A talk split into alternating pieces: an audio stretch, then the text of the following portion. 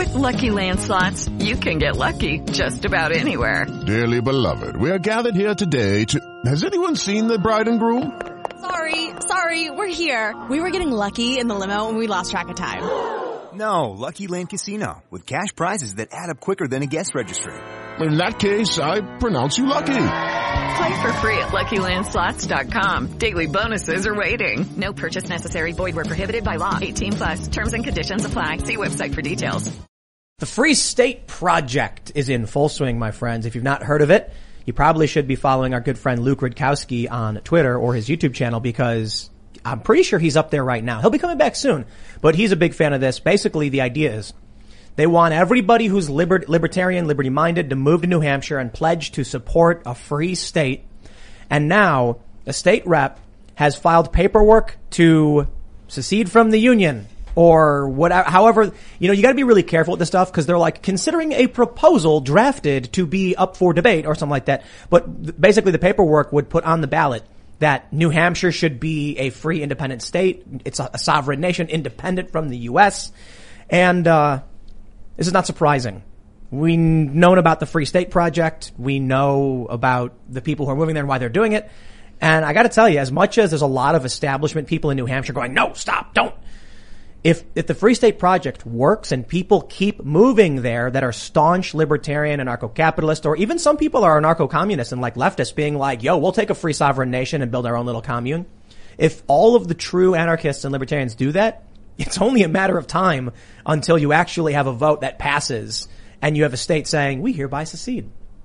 So I'll tell you this. As much as this we can expect, there's a lot of stuff going on in this country that says to me, country's falling apart. I mean, people have been predicting divorce. There was this uh, tweet by Mike Cernovich earlier where he said something to the effect of it's the first time in history that the elites have tried to subjugate an armed warrior class or like like take their children or something like that. And we don't know how that will play out because there's no historical examples of this. And i'm like it's a good point.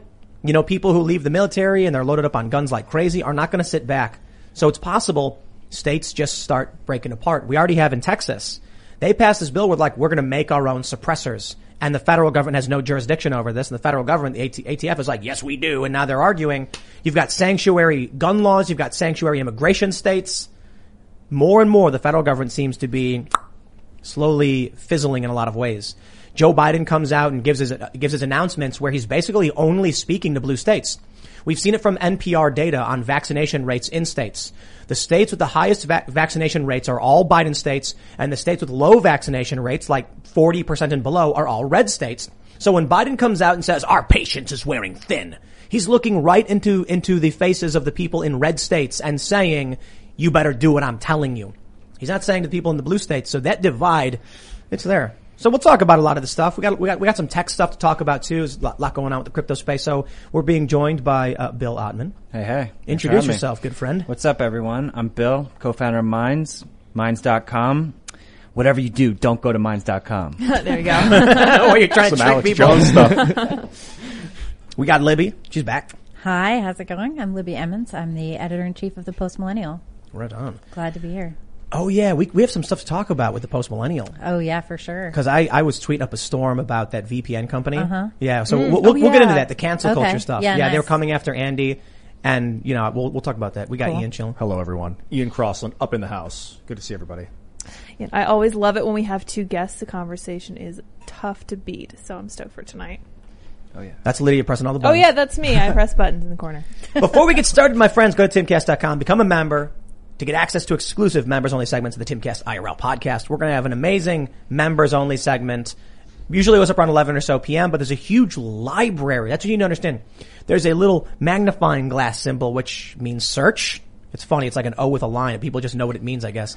And uh, you can type in any names. We've got like multiple episodes with with Allen West. These are all exclusive to the website for members. So each and every Monday through Thursday, when we produce a new member segment, the library of content is getting bigger and bigger. And I think we have like hundreds of episodes now, right? That's I crazy. so yeah, we have over 300. Over 300. 373. So as time goes on, the value of your membership only gets better. Plus a bunch of new shows coming soon. Uh, you know, Ian's beginning to work on his cooking show. Oh, I'm so excited. The Joy of Cooking with Ian. We're not really calling it that. I don't think we can. No. It's like a but hundred year old book. Oh, Cook- okay. A cookbook. Yeah, that's not fair. The Joy of Cooking Ian. well, there we Okay. Tim, stop. That's a little different. All right, uh, and uh, uh, smash the like button, subscribe to this channel, share the show with your friends. If every single person who is watching right now took that URL and posted it on every platform on you on on Facebook, on their YouTube tab, in Minds, on Gab, wherever it is, Twitter, Instagram, we'd be bigger than the mainstream media overnight. But I mean, like, like seriously, if we had like fifty thousand shares instantly, we'd be like trending everywhere. And pe- people don't, for the most part, do it in mass. But you know, it's true. It's they, they, it used to be called a thunderclap. Do you guys remember that? No. It was an app. Yeah, there was a thing where they would do where it would te- they would tell everyone to sign up, and it would it would take the credential, it would like get access to your to send a tweet on your behalf, and then this app would what once everyone lined up and agreed, and they had like hundred thousand people, it would fire off a tweet on every account at once, instantly creating a worldwide or global you know global trend. Oh, yeah, smart. Very cool. I, I guess Twitter doesn't like that. So anyway, share the show with your friends, like it, smash the like button, whatever. Let's read this news. Ah, the world is falling apart. From timcast.com, New Hampshire lawmakers consider proposal to secede from the United States. Amazing. Lawmakers in New Hampshire are considering a constitutional amendment to secede from the rest of the country. State Rep Mike Sylvia filed a proposal that would make New Hampshire its own nation state independent from DC. Quote, there are hundreds of examples of the federal government overstepping its authority. Enough is enough. We should put this before the voters to decide. Sylvia cited the US CDC and prevention's eviction ban, Joe Biden's mandate, which requires federal workers to get the COVID vaccine as examples of federal overreach. He also mentioned that New Hampshire, which has no state income tax, is obligated to pay federal income tax. We are a donor state that pays out more in federal income taxes than we get back. Seceding from the U.S. would benefit residents financially, even if it does mean a loss of federal funding, the rep noted. I want to make this point too about what they're saying about seceding. Joe Biden now, with the eviction moratorium, he bypassed the legislature. With the Supreme Court then saying we're shutting that down, shutting it down, it's illegal, and then him launching another moratorium, bypass the Supreme Court. Now with this vaccine mandate, he is once again bypassing Congress. We are a nation at this point. So what Jack Murphy was saying the other day, we're not a republic anymore.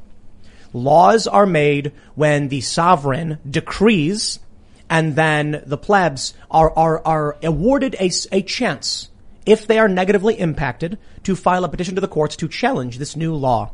That's the way this country's been run for the past two years with all these lockdowns and everything. Cuomo killed people.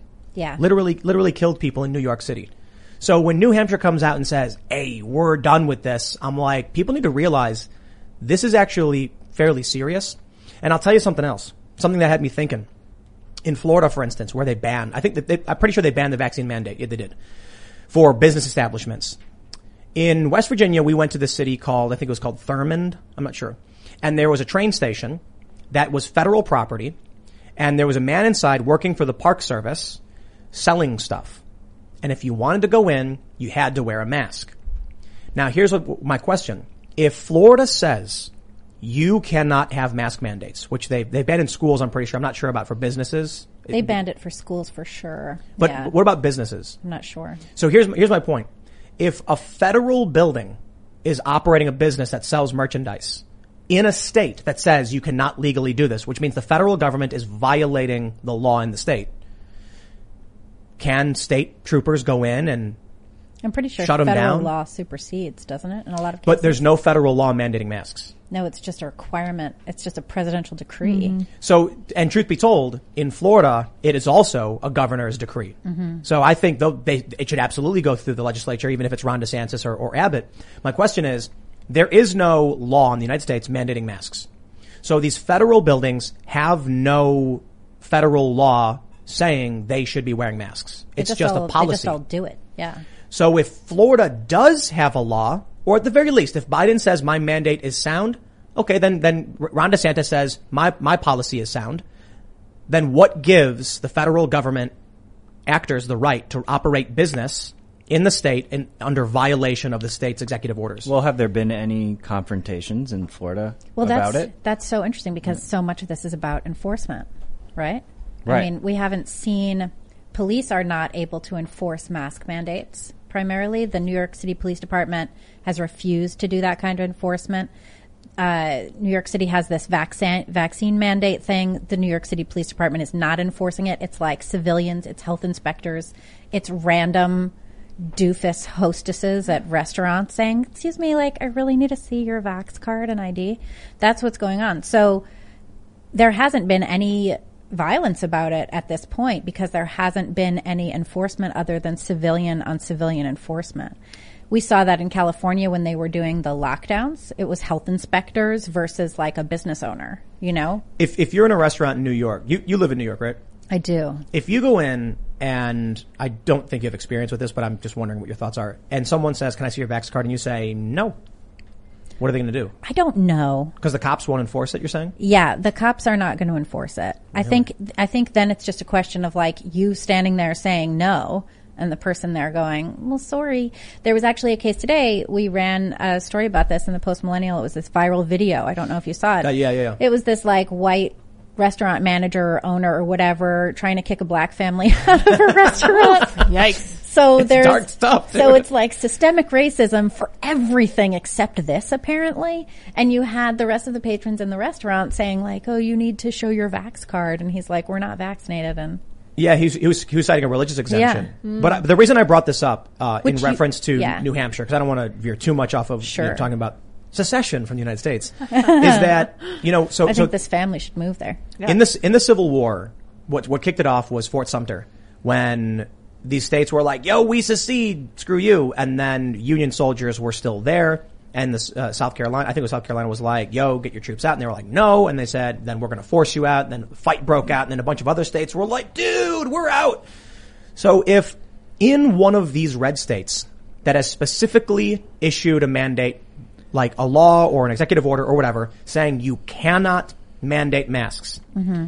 and then there is a federal building saying we will kick you out unless you wear a mask, can the state then go to the federal government and say, get out, you're in violation of our laws? And I know that's not as serious as soldiers occupying the base. I'm just saying, like, there, the, the potential for a clash between states and the federal government exists. That could be a single grain of sand that adds to the heap over time. But I, I genuinely find that interesting, especially when West Virginia has no mask mandate, but these federal buildings do have one. I don't think West Virginia banned stores from having masks, and I don't think Florida did that either. It's just kind of a hypothetical. Hello, it is Ryan, and I was on a flight the other day playing one of my favorite social spin slot games on ChumbaCasino.com. I looked over the person sitting next to me, and you know what they were doing? They were also playing Chumba Casino. Coincidence? I think not. Everybody's loving having fun with it. Chumba Casino is home to hundreds of casino-style games that you can play for free anytime, anywhere, even at 30,000 feet. So sign up now at ChumbaCasino.com to claim your free welcome bonus. That's ChumbaCasino.com and live the Chumba life. No purchase necessary. Group. Void were prohibited by law. See terms and conditions. 18 plus. Hey guys, it is Ryan. I'm not sure if you know this about me, but I'm a bit of a fun fanatic when I can. I like to work, but I like fun too. It's a thing. And now the truth is out there. I can tell you about my favorite place to have fun. Chumba Casino. They have hundreds of social casino style games to choose from with new games released each week. You can play for free anytime, anywhere. And each day brings a new chance to collect daily bonuses. So join me in the fun. Sign up now at ChumbaCasino.com. No purchase necessary. Group. Void were prohibited by law. See terms and conditions. 18 plus. If we move into va- vaccine mandate territory, if Joe Biden says that anybody who wants to go into a federal building has to have proof of vaccination, then you get into crazy territory with Texas and Florida, South Dakota or whatever, where we could potentially see states say, now we actually want to secede. Or we might get an original jurisdiction claim, which would, would be like what happened in the election with all the states going straight to the Supreme Court and challenging the federal government's authority. That would be so. It's so interesting because we haven't seen any actual clashes, right? I mean, And we you know those videos are coming. What, do you- what, what do you mean? What do you mean clash between like federal and state? no. I mean between people, right? Between like we saw the guys shout. We saw the people shouting at each other. Wasn't there a nurse who just got fired and There, there, There have been a lot of and then yeah. the there's a security lot of these was having issues. trying to have her leave? Mm-hmm. There have been a lot of clashes. There's a, there's a video right now of a guy harassing a woman at Target.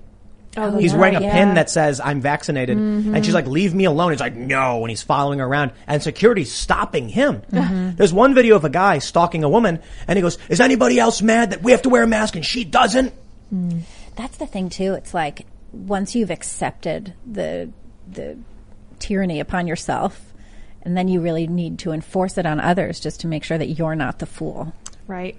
And think- that's that's kind of a problem. we have that going on. I was uh, so I was uh, I saw this post from this guy theater company situation in San Francisco, and this guy was complaining that he had gone to a theater performance and there were people who took their masks off once the, once the lights went down. And he complained to literally everybody. And he started saying, he wrote this whole post about it. And it was, uh, he was saying that, um, these people not masking ruins the experience for everybody else. And he complained to the theater company and the ushers and the patrons themselves and literally everyone. And he took it online, not even realizing that he's the one who's ruining this. He can't just live and let live. If he wants to, you know, wear a mask or a tie or a belt, whatever, that's his issue. In that, in that video you brought up where it's the black family and he's like, Mhm. yo, this is segregation. He yells out something like, is this the country you want to live in? And Yeah. someone yells yes. Yeah. People were like, yes, like they like the boot. It's horrible. It's just, and it's, it's terrifying to watch this happen and to watch civilians. That's the thing that I find so horrifying about it is the way that the enforcement works. So in New York City, this vaccine mandate thing, it's, there's no cops doing it. There's, you know, maybe the random health inspector is going to show up and you're going to have situations where, you know, somebody accidentally gets let in and it's like the, you know, serving people without proper ID situation or whatever.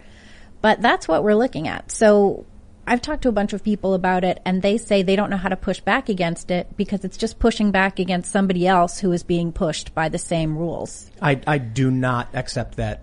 I don't, I don't accept that. Yeah, well, it's it's it's what people are looking at.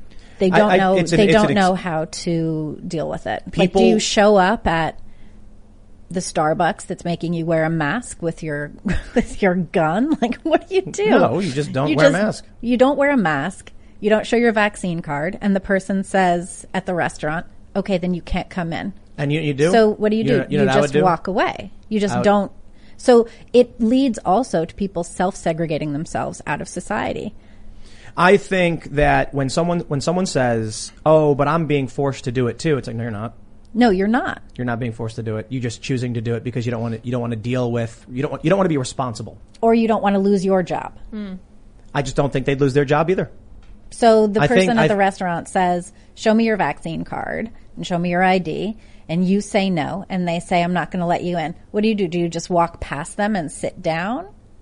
You don't go there. Or Don't do you don't give money to businesses that are willing to enforce it. I get it. Yeah. But how do you even know which ones are going to enforce it until Call you them. show up? They're all going to say yes. Uh, there. So I called 25. One of them said no. Okay. yeah, they're all gonna One of them was like, I don't know. Uh, no, I think that's fine. Not maybe they just didn't realize what was going on because they didn't pay attention. That's possible. But but uh, uh, go there and you know here, here's what you do. It's really really simple. You go to your bank, you take out as much money as you can in cash.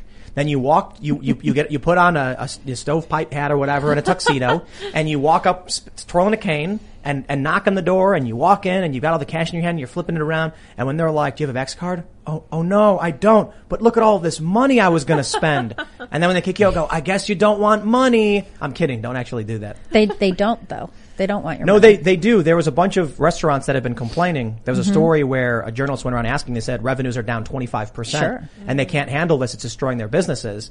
And I'm just like, if you still live in New York after literally everything you've seen, I'm going to put my feet back, grab a drink, and just laugh. Yeah. Well, I mean, there's basically as someone who lives real- in New York, like it's sort of you know I. How about don't? How about don't? But I mean, we have real You know. world data now that psychologists are going to have an absolute field day with because this is like what you know all of the classic studies on obedience were, were based around, and now there's just data everywhere and, and real world information that We- there's going to be crazy studies that happen based on all of all these events. We there live in might a simulation. be, but we destroyed our entire social sciences. Mm-hmm. No, no, no. We live in a simulation, and this is the purpose to see how many people would just be like, "You hit me harder, daddy." to gather data for the simulators. But we already saw that. That was like the whole first half of the 20th century. Oh yeah, I know. we It's amazing. said, "Hit me harder, daddy, until I bleed, please." But And maybe what did. maybe maybe the test is with the history knowing this can you know what happens to a population with a history of negative consequences to authoritarianism what happens when you then reintroduce authoritarianism to a population that knows it And we can clearly see, I, I, I, that's why I call it a cult. You know, these are people who just believe whatever they hear on TV, even though it's like lies all the time. They, they say like, I trust the science. It's like, you didn't even read it. They're like doing, they, they criticize people who do research like, all you did was read a few articles. Did you do a, a double blind controlled study? And it's like, no, and you didn't even read the articles. it's like, you've done less than I have. So th- those people in mass are, uh, are in these, in, are demanding vaccine mandates, cheering for it. And we got, we got so much on this stuff. I'm saying this, this is why we started with the New Hampshire seceding from the union thing. Cause I'm like, yo, this is all just gonna fall apart. You ready for this? Here you go. Libby, you live in New York City, right? I do. De Blasio rolls out COVID booster shot plan utilizing all NYC vaccination sites. We're ready. Mhm. So it's only a matter of time until you're the person at the restaurant with them saying, do you have proof of vaccination? And you show them and they'll go, this only has two on it. Right. Yeah. And, and you're going to be like, but I'm vaccinated. Yeah, but now we're doing boosters. yeah, I know. To be fair, That's what's the, nice. the, the current mandate is for at least one shot, right. So it's going to which be is funny, isn't it? New York, New Orleans, San Francisco, and LA. The funny thing is, uh, And then all of California, probably. They're saying it's a vaccine mandate, but you don't have to be fully vaccinated. So my, my, my question there is, is one shot enough? It's just because it's about compliance. It's only about compliance. Yeah, you can you can a, a, a vaccine card is not a negative COVID test. You can you could actually have a vaccine card, have been vaccinated, contract COVID, and then go to this restaurant, show them your vaccine card, and sit down. Like Yeah. that's You- where we're you- at? you see the, the other story thing too about is that lady? The, the thing with the antibodies, right? So if you've had COVID and you have a natural immunity, that doesn't count, which is absurd. Yeah. Right? That's just absurd. And for big events, I was just at a music festival in Greenwich, and basically, you know, unvaccinated people were required for a test to have a test, and vaccinated were not required to have a test. I mean, why wouldn't everybody be required to have Right. a test? Because this is- everybody can spread it. So, like, that is a core hypocrisy. Everyone should have to get tested if everyone is still spreading it. Right. How is Or that did you- controversial? did you see that story about the woman who was vaccinated but got COVID and died from it? Ooh. And Oh, in their obituary, they were like, she was vaccinated but was infected by someone who chose not to be. And it's like, well, you don't know that. Like breakthrough cases are rare, but they happen. Mm-hmm. She got one. Maybe she got it from somebody who also had a breakthrough case. Yeah. Just making that up. But Yeah. th- this is the craziest thing when they say stuff like, we must protect the vaccinated from the unvaccinated. And I'm like, I don't understand what that means. 'Cause you can get I don't then- understand but, what that but means so either. the response from many of these people on the left has been, we're saying that the unvaccinated are loading up hospital beds and congesting, you know, the, the, the hospitals. And I was like, oh, so we should protect the fit from the fat? Oh. So fat Right, people yeah, should get the boot from the from the hospital for triage for only the healthy people. Well, and of course that was Mayor Michael Bloomberg's thing when he was the mayor of New York. He had he wanted a uh, I think he passed it. There was like an extra tax on big gulps or Yeah, something right. like Yeah. that. I don't know if that Yeah. passed. I It know he- passed and then it got repealed a year later. Yeah. Yeah, yeah. I know it was there for a minute. He, he's the guy who famously said tax the poor. Unironically, literally said poor people are too stupid to know what to buy. So if we take their money from them and buy it for them, they'll be better off. Yeah, I don't see how this country that's not stays. better. I'm having a bit of a problem when they're like the, the vaccinated people are can maybe contracted from the unvaccinated, but it's also from what I've learned in the animal population. So technically, someone could contract it from an animal like a dog. I don't, I don't know about that. We, we talked about it before, Yeah. and people have mentioned animal. What's it called? Animal uh, reservoir. Yes. Yeah. So that COVID can be transferred, and it can be in cats and stuff. But I we think know it can be in bats. But I think sure. I think there there was something that was a study or whatever or an article that said when it does transfer to animals, it doesn't transfer back. But they said people got it from a bat, right? If that's the case, then there you go. And and so that's the argument. And there's Chinese studies that it's in ice cream. Like, it, I, You keep There bringing was that up. studies- no, because they did one article about it, and where did it go? It was in the in the food supply. People need to understand that Ian eats a lot of ice cream. not anymore. Count me out. That's that. Well, that's why the origin does matter in an uncensored public debate about everything related to this, because that's what science is. Science is a public debate that has access to the full spectrum of information. So for anyone who says that they defend science, but they're all about getting rid of misinformation, well, actually, uh, you're not really helping the scientific process to play out. Well, that, that's that's the meme. It's like we believe in, uh, you know, all of the scientists agree, and then a scientist goes, "Actually, I have something to say," and they go, "Banned from social media." All of the scientists agree. So you got a bunch of doctors that have been talking about alternative therapies and stuff, but they get banned from every every platform. So it's like when they say a doc. This is what I love. I keep I keep I keep telling people like go see go see a doctor you trust. Mm. Don't just take it from celebrities or TV doctors. And it was really funny when leftists started attacking me for that. And I'm like, why, why are you mad at me? And they're like, you're just scaring people. It's safe. They should go to the parking lot at the 7-Eleven and get their vaccine from the, you know, the pop-ups that they do. And I was like, they should talk to their doctor first and then go to the pop-up. And they're like, no. And you know why? Because some doctors might give you better, more personalized advice and oppose their political medical opinions. Well, these are the same people who definitely don't want women to see ultrasounds before they Right. go through with abortions. They really don't want women to see that. Oh yeah, because so like, they look, oppose those laws. And then, you know, because if you see an ultrasound, I was pregnant one time, and uh, you see the ultrasound, and it's crazy. You're like, oh my God, that's my baby. That's So a Texas does that. Life. Texas requires that. They really complain about that stuff, like ma- forcing you to see an ultrasound. It's like, Forcing you to see the life inside your body. How strange. How crazy. what are you gonna, what are you going to do when the booster happens in New York? Oh, I'm not. I don't think I'm getting get a booster. Because there have been a bunch of studies saying any, you don't need it. I don't have any interest in getting it. Um, But then what do you do? What happens when they're like fully vaccinated now means booster shots every five months? I don't know. You know, I, I gotta say, You can leave. I'm at like I'm sort of at a total loss. I keep uh, I keep looking for other places to live. You know what it is? It's interesting. I don't have anything tying me to New York. I used to have a lot of things tying me to New York, like lots and lots of things, and now I have like there's no reason There for me to be there. Uh, there's also no reason for me to be anywhere else. I basically have no reason to be anywhere at all. There, there is a reason to be somewhere else. There, but there is a reason to be somewhere else. There's there's a reason to be somewhere else, but Right. which other Where, else? yeah. Which else? Well, well, hold on. Which else should I be in? Montana. That works. Montana. You're closer to Canada and those post millennial peeps, right? Yeah, they're in they're- Vancouver, right? No, they're Oh. in they're in Quebec. Oh, Oh, really? Up by North Yeah. New Hampshire. They speak French. Not really. Oh. There's a big super volcano in Mon- Well, Montana. oh really? Yeah. Oh, oh yeah, yeah, yeah, yeah. Yeah. Yeah, but uh, uh, Andy knows up in Portland. Go to Uh, Bozeman. Yeah, That's a college town. I'm sure it's very blue. Yeah, These it's are quite options. blue. I will put them on the map. You should see my map. It's ridiculous. I could Hey. go here. I could go there. You go to my Idaho? whole fa- I mean, the other thing too that I, uh, I've only ever lived in the Northeast, right? Like I've Maine. lived in. I've never lived in Maine. Maine's great. It's very Maine nice. is Maine's kind of beautiful. nice. I actually yeah. went up to Maine with Bill one time on vacation. The water is freezing. Well, sure, yeah. Jeez. And they have black flies. Uh-huh. Those nice. big things they bite you.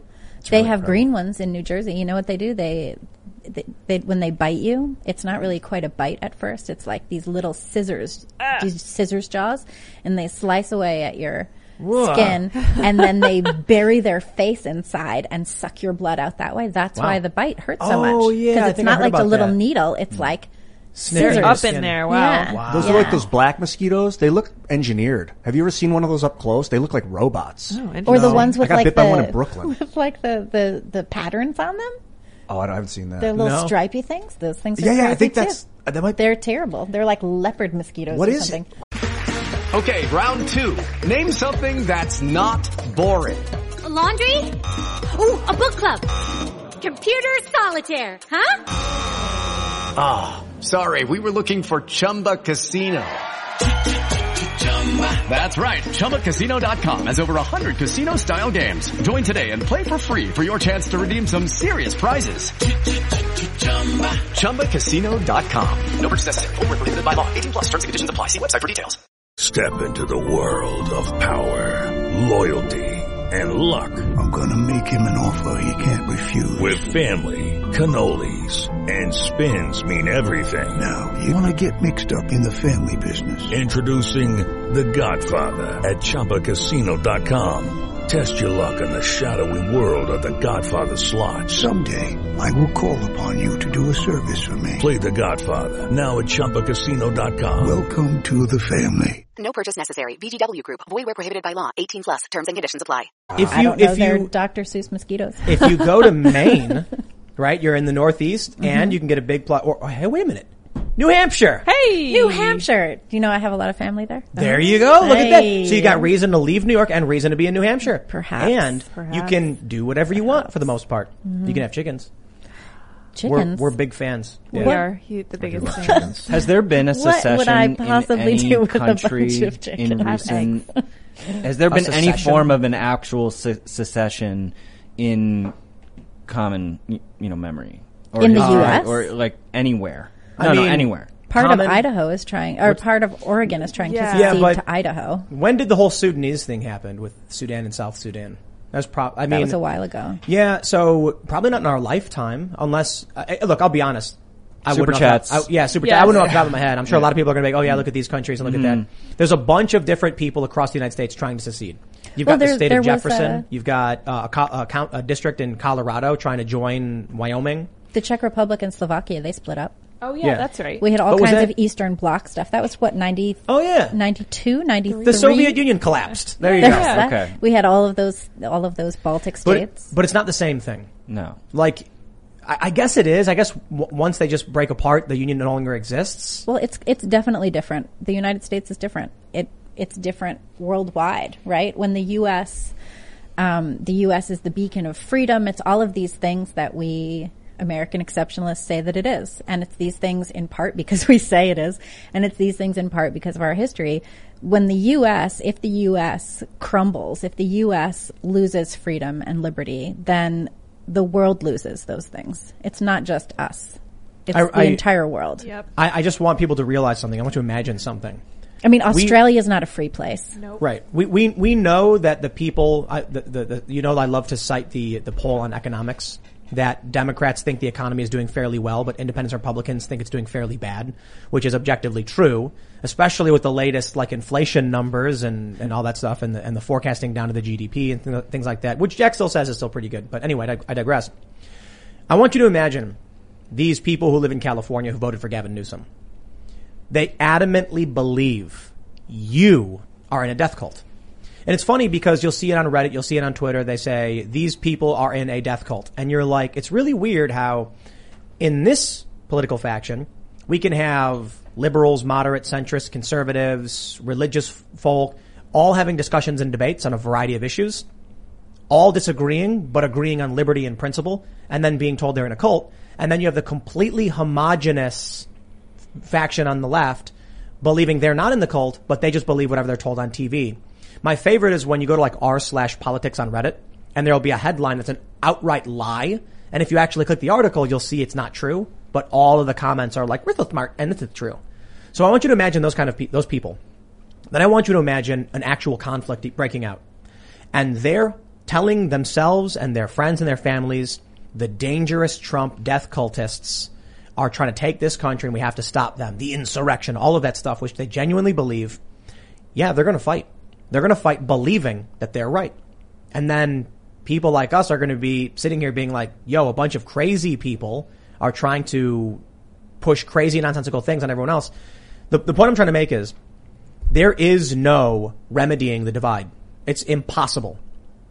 It's not, it's well, not possible. I mean, that's a, that's an extreme statement. It It's might be. possible. It might be possible. I'm thinking about about Hitler abusing the, the media to, to drive people crazy and, and, and radicalize people, and now the media has driven people crazy and is radicalizing people. But there's no Hitler.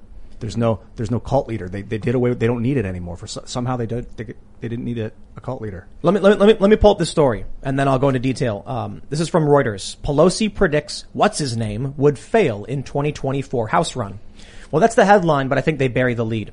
At the end of the, the article, we see, we see this.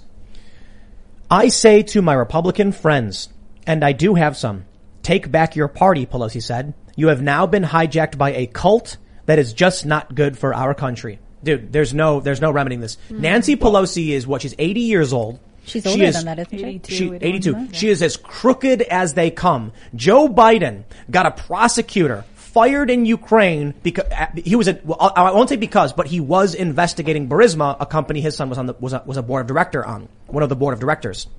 Joe Biden flew his son on Air Force Two to China to negotiate a private equity deal.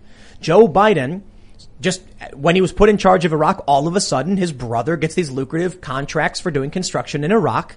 The dude is as crooked as they come. We know it. And Pelosi has the nerve to say that everyone else is in the cult. You cannot convince Pelosi voters who keep empowering that crooked, corrupt behavior that they are empowering crooked. cor- Look at this. Gavin Newsom just won. Yeah. They won't even recall a guy who says, you're not allowed to go outside, but I'm going to go to a restaurant without wearing a mask. I think they just really like his hair. Yeah. I that's think the we're, we're, whole- we're dealing with the whole with thing. with NPC lemming type, whatever the look at. But you it's see Penn Jillette sitting there with with Newsom giving a thumbs Yeah, up. yeah, that's crazy. These people have gone insane. Penn Jillette was a was a Cato libertarian. Yeah, he was a question authority guy. And now he's sitting there with the guy who's ruling by decree with a thumbs up, happy it's happening. They've lost their minds. Well, they're using crisis as a reason to abandon our traditions and our representative government. And they're saying that because it's a crisis, we now get to abandon all the rules and do these executive and, you know, overarching things. And what's being missed, of course, is that it's during a crisis, it's when things are at their most dire that you have to hold fast to your principles and to your values and to your traditions of government for sure. What we need is a representative government. And what we have is executives all over the country making their own determinations. Even the governors where I agree with what they're doing, which I would say in a lot of cases I agree with DeSantis. I agree with some of Abbott's stuff as well. I don't agree with how it's being done. I think it's being done in a completely garbage way. It's being Yeah. done in a way that undermines the very values of our nation. And it's not okay. It's I- just I- not okay. But you said also that these people are going to fight, right? These like, uh, the Newsom supporting Pelosi types, right? They're not going to fight. No, no, no, no. I'm not They're going to every- get the government to fight for them. And then what's everybody else going? And to who do? are the people who are in the police departments and in the Right. army? It's those people. Because right now in the army, you have that lieutenant colonel who resigned and said, I will not abide by this tyranny. I will not stand for the critical Right. race theory. All of these like rational thinking individuals are like, I am out. Who will be left holding the weapons? So I'm not saying your average sitting at home filling out a mail-in ballot Gavin Newsom supporter is going to be in the streets yelling and, you know, flinging torches or something. But a decent percentage of these people who go march in the streets with the co- doing the communist salute, the red salute, while they're protesting, those people will fight. Antifa will act as partisan, Right. engaging in violence to to gain political power and territory. The police who remain are gradually becoming more and more pro-establishment authoritarian. The libertarian-minded people are quitting and resigning from the military and the police departments, so it's only a matter of time. Well, there's also parallel economies and governments that are being formed right now in crypto. And like the crypto economy that's that is fascinating. forming in parallel is actually the funny part, you know, you brought up uh, anarcho communists and libertarians in the beginning, like in New Hampshire. They both support Bitcoin and crypto because it's a fair sort of, you know, permissionless system that anyone can participate in. So there are actually proposals for network states like Balaji, who's a, you know, really interesting crypto, uh, character, has proposed the idea of a, of a network state. And so, like, we have all the typical geopolitical stuff happening, but we also have a crypto digital This is- situation forming. This is the, the, the piece of the puzzle people need to understand. You, when you bank, we were talking about this in the members segment last night. When you bank, there's no money. It's a ledger. That's how your bank banking works. I talked to my bank after there was an error and it was a problem, and they basically said, "We write down that you have this number, and then when you say you you want to transfer it, we erase the number, and the other bank writes down you have the number. Money never exchanged, right? Cryptocurrency is an alternate decentralized ledger that allows funds to, to move around the world outside of the U.S. financial system. If there was going to be any kind of conflict in the U.S., it would require support, means of communication and funding. And with decentralized communications becoming more and more prominent, particularly when we see crypto, the U.S. government can, let, let's say it gets to the point where people are fighting in the streets. They are, but I mean like overt political factions with new flags. New Hampshire secedes, the federal government's moving in, and they say, we're gonna cut off all their bank accounts. We're gonna seize their funds and seize their assets, and they go, this is New Hampshire. We use Bitcoin here. You can't do anything to stop it. This allows people to exchange value outside of the U.S. government, and it strips the U.S. government of the ability to do anything about it, which means resistance can be funded. So if people, whether it's Antifa claiming to be the resistance, they'll get funding through crypto. A lot of these alt-right dudes were getting massive amounts of money through crypto. The government has no control. But. Antifa too. That's what I'm saying. And yeah, and, and, and that's an important thing. And I think it's important not to, you know, make it like government versus crypto because that's really not what the situation is. We just saw El Salvador, you know, Bitcoin is legal tender in El Right. Salvador Yeah. now. We want to encourage the U.S. to adopt Bitcoin. Because that is in the interest of the U.S. It's going to make the U.S. stronger. No, it If- isn't. Yes, it is. No, it isn't. Absolutely. The U.S. has one export. You know yeah, what it we is? were talking about this before. It's the petrodollar. Okay, that's Yeah. fine, and that's going to be happening. But you know, they they can't stop the momentum. So you know, So it is very, very bad for U.S. hegemony that we that we will lose the petrodollar. that's fair, but you want to be, you know, ready for the next evolution. And if you're not, that's why like a lot of investors will simultaneously fund the competitors to their own investments. Yeah, hedging their bet. Yeah.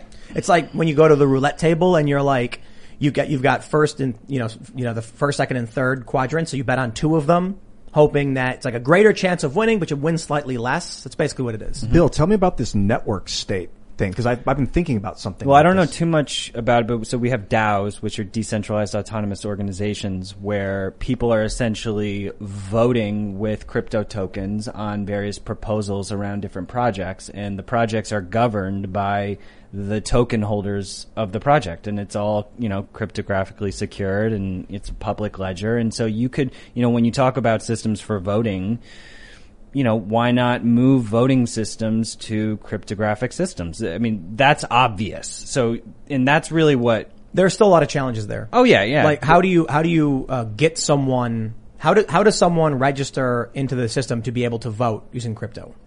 Well, there would have to be some sort of connection between the decentralized identity, like in the crypto wallet, tied to like a driver's license. So that you know, if a state was actually going to become like a network crypto state, then it would have to be sort of connecting its its database how do you of identities with the actual crypto addresses. How do you clean voter rolls?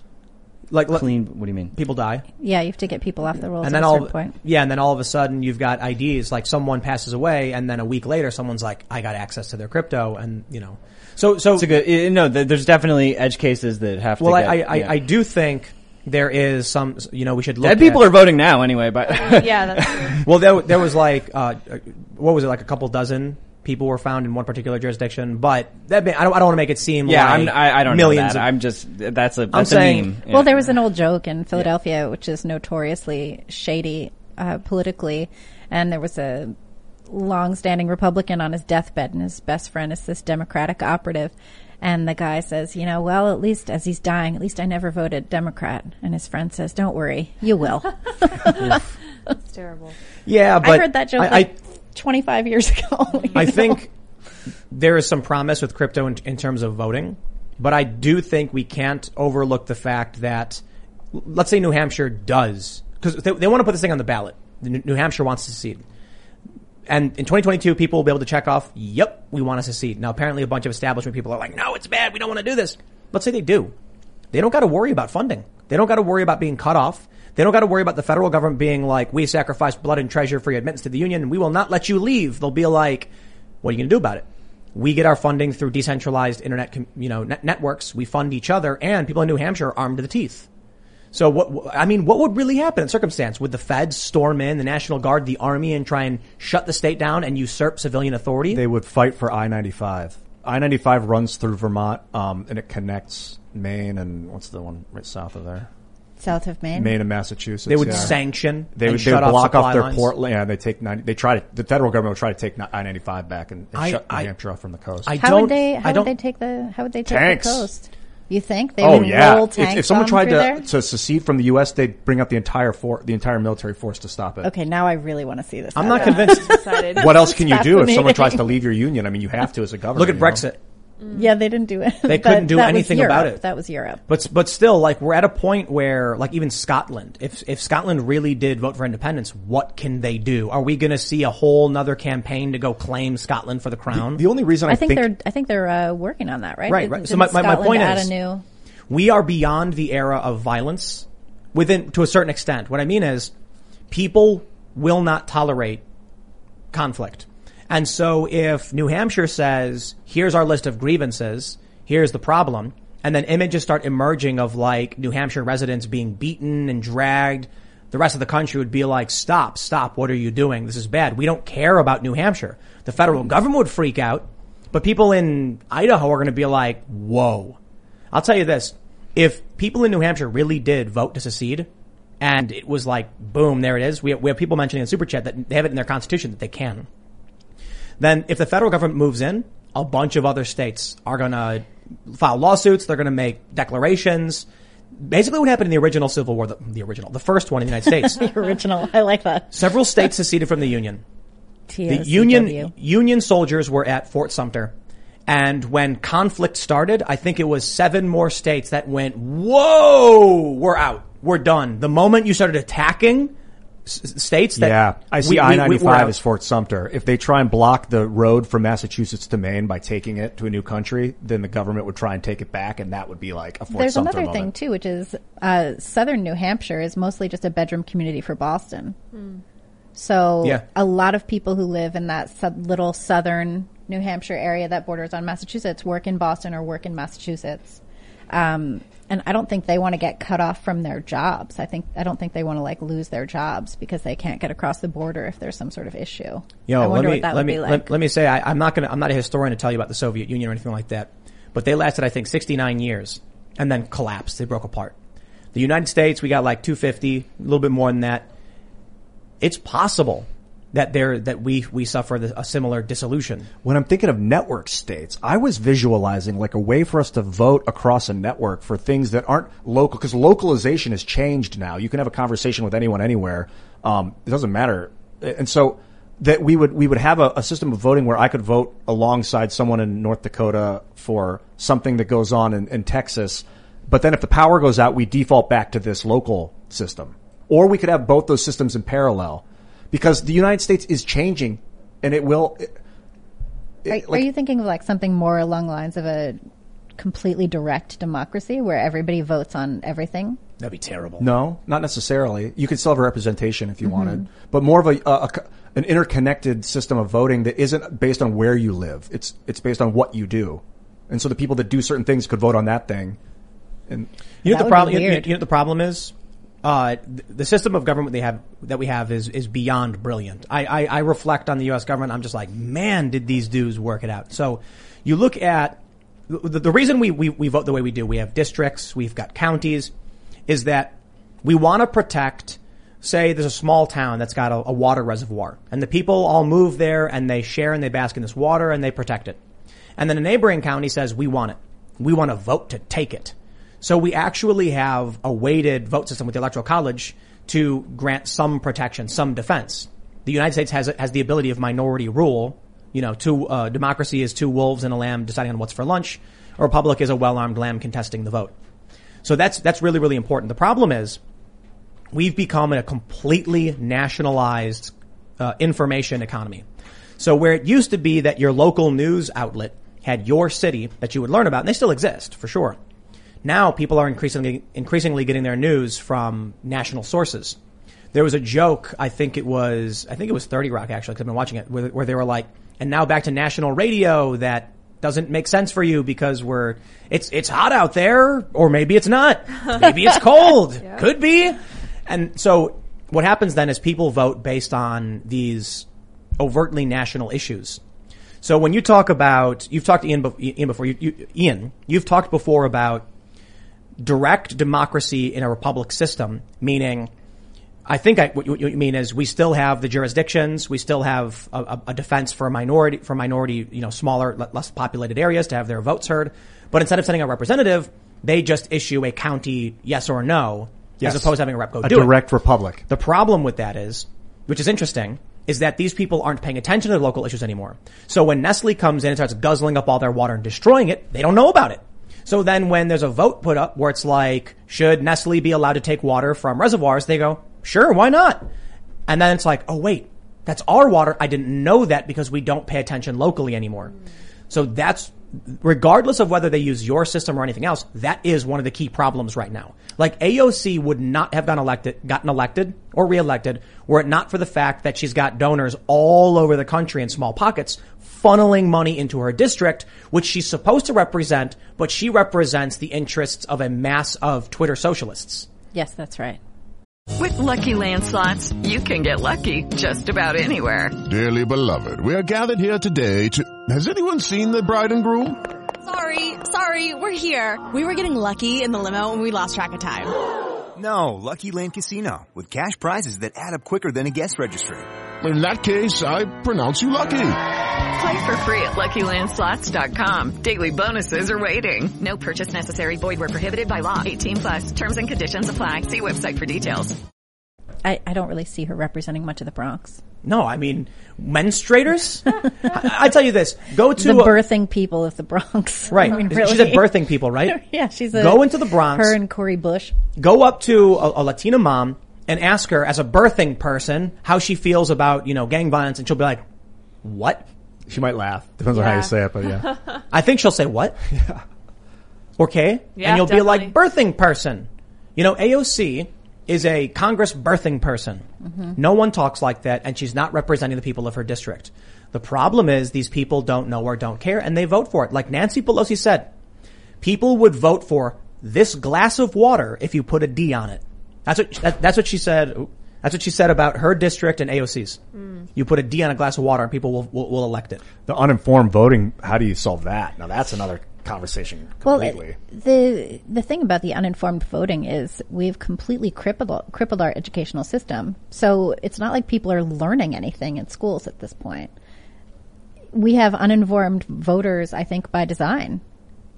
Oh yeah, schools are just I think corruption that's I factories. think that's part of it. Let me, let me, let me tell you where we're at, my friends. We got the story I want to pull up.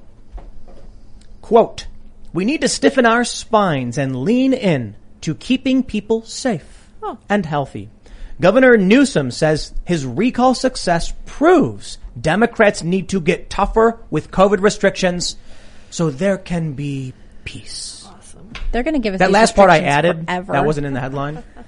But uh, yeah, so basically what happened was, was uh, since the recall failed, Gavin Newsom stood up before the, the, the state legislature in California and says, the attempt on my governorship has left me scarred and deformed, and I will reform California into the first, you know, cal- state, state, state empire. It's just I'm not kidding, the but government's responsibility to keep us safe. That's not their job. That's not what they. That's not what they've been tasked to do by the voters. That's not what they were tasked to do by, you know, the founding fathers who all managed to find themselves in the same place at the exact right time. But here's here's the issue.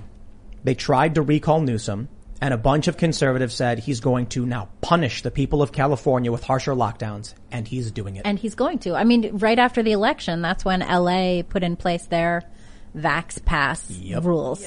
They waited till right after the election. I, I, I got to be honest. I really do think that like Newsom was sitting in his office like this, you know, looking at the TV. And then when CNN was like, we call, you know, Wolf Blitzer comes on, it, it looks like a landslide victory for Newsom. He went, Yes. That's how I imagine I the guy. it, yeah. That's a really good evil villain laugh. I was like just trying to It's imitate great. um, Dr. Evil, Dr. right? Evil. Yeah. Yeah. that's what he Gorgeous. did. Yeah, that's good. Yeah. And then everyone around him's like, ha ha, and they're laughing. Yeah. That's, that's how I imagine it. Cause now he's like, you know, you just imagine Gavin Newsom looking over, who's the lieutenant governor? And he's like, can we put more lockdowns on Los Angeles? Let's punish the people there. Mm. Let's make them like really hurt. That would be fun, I think that's it? what De Blasio is doing. I think oh, he's Oh, yeah. intentionally punishing New York City. Did they ever get the sand out of the skate park? Oh, they did. Oh, They did. Yeah, yeah, yeah. that was okay. cool. I, I'm surprised skateboarders didn't show up with like leaf blowers and start blowing it out. But they mm-hmm. did go there and sweep and, and, and I feel like vacuum anyway. would be more effective. Yeah. But isn't it, isn't it, isn't it how, like, how crazy is it that people still want to live in these places? I guess the issue is a dumb population is an easily controlled population. Yeah. Yeah, I don't know why anyone would willingly move to New York at this point, or California, or really any of these Or Illinois. places. I was talking to a family member and they're, uh, my family's in Chicago and they said it's, it's miserable. It's awful. Oh, like it's, it's worse than it's ever been. Like, Is you it can't, the crime or is it? No, no, it's the all of lockdowns. the- there's lockdowns in Chicago. Yeah, so it. I don't know exactly what's going on, um, but I have family in the suburbs, and they're like everyone's like you, you you can't you can't go anywhere without a mask. They've got mandates popping up all over the place. The schools are freaking out. It's like authoritarian nightmare. In Brooklyn, it's back to everybody walking around with masks on outside, like, Yeah. like fools. And, And I'm in- just walking around like a normal person without my mask on because why? Because I was I I've done the vaccination. I've done the thing that they said, and it's just it's never enough. It's never going to be enough. Let, us talk about two doing Americas. the thing. There's two Americas right now. In New York, people walk around outside wearing masks. In West Virginia, people walk around outside wearing their AR-15s. Which one would you want to live in? No, I mean No. this seriously though. Obviously not everybody in West Virginia is walking around with like a rifle and they're like looking around. But there are people who do that. We, we went to, uh, uh, we were driving through Virginia and Virginia's not a good example, but we were on our way to central West Virginia and there's like people at restaurants and they're strapped. They got their guns and stuff. And so you think about the two different Americas. The people in New York would probably scream and freak out. Oh, they would some- freak out. Yeah. they would freak out. Like there's that, that photo of a guy and he's got a You're not allowed to like carry guns in New York. You're not allowed to have concealed. You're not allowed to carry well, well, openly. There's unless, none of that. unless you're an agent of the state. Right. If which you're they the like. yeah, the So- cops are allowed to. When I'm when I'm in, uh, you know, people have asked me like, if I was in West Virginia and I saw a guy walking around with like a bunch of guns and like an AR-15 and like a shotgun, would you like run? What would you do? And I'd be like, I probably wouldn't think anything at all. I I I wouldn't. I'm like, that guy's got guns. Now, if he had like carrying a ton of guns, I would especially not worry. You know why? He's not going to be able to move around. so like you see someone with a gun, I'm like, I see people driving cars all the time. I never expect a car to veer off the road and slam into me. You know I don't expect a person to pull out a gun and shoot at me. I always expect the car to veer off the road and get me. No, like- that's New York, I guess, right? No, I mean even just driving. I've only had my license for a, literally a year. Uh, but yeah, when I drive around, I think like it would be so easy to kill me right now. Isn't that crazy? People used to Simple. I used to, when I was a kid, I'd be like, what if everyone in the world wanted to, all of a sudden just wanted to kill me? How Yeah. long could I survive? five seconds, like five Yeah, yeah, seconds. you- there's nowhere to- No, we're so vulnerable. We're incredibly vulnerable creatures. That's why we need exosuits like Yes. Gundams. And that's what we should do. All of the profits from Timcast Media will be funneled into an R&D project for building the first mobile suit Gundam. And then when the Antifa shows up to my house, I'll be like, haha, fly off into space. Mm-hmm. What it really means is that we have to accept risk as a component of existence. We Yeah. need to be relatively fearless in the face of that. We need to know that we're going to die, that we can't just be protected all of the time. We need to accept that. We need to revel in it and we need to step out our front doors willingly and accept all of that, you With- know, accept that we're not safe and that it's fine. It's fine to not be safe. Yes, but- it's but- good to take risks. If we don't take risks, that we have no but, reward. but this is the, the issue is that of course we know that of course the people watching know this but the cult doesn't care No. like they want to win they want to crush you it's fun But look at what look at what they want. They want to go to school for. They want to have secondary and whatever education for free. If they've paid for it, they want it to. They want that money back, or they want to not have to pay for it. They want rent to be fully covered. They want the government to pay out uh, money endlessly if you don't have a job or if you just don't want to get a job or whatever. They want to require businesses to pay certain wages, um, you know, higher than the current minimum wage. They want to do all of these things in order to control society, in order to regulate how everybody is to live their lives. But it- and like a- there's no room to, I mean, where are the artists going to come from? Where are the entrepreneurs going to come from? Where are the explorers going to come from? The left has completely forgotten that in our hearts, we are a race of explorers.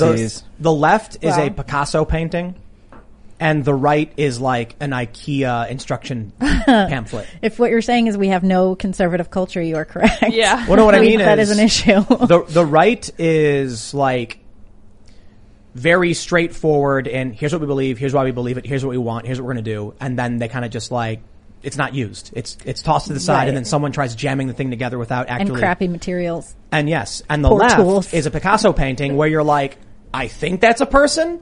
Your policies are a mishmash that come together, and it's not a readable document. So I, I love the, the easiest example to understand why a lot of a lot of uh, leftist policies make no sense. Uh, we'll use the Green New Deal.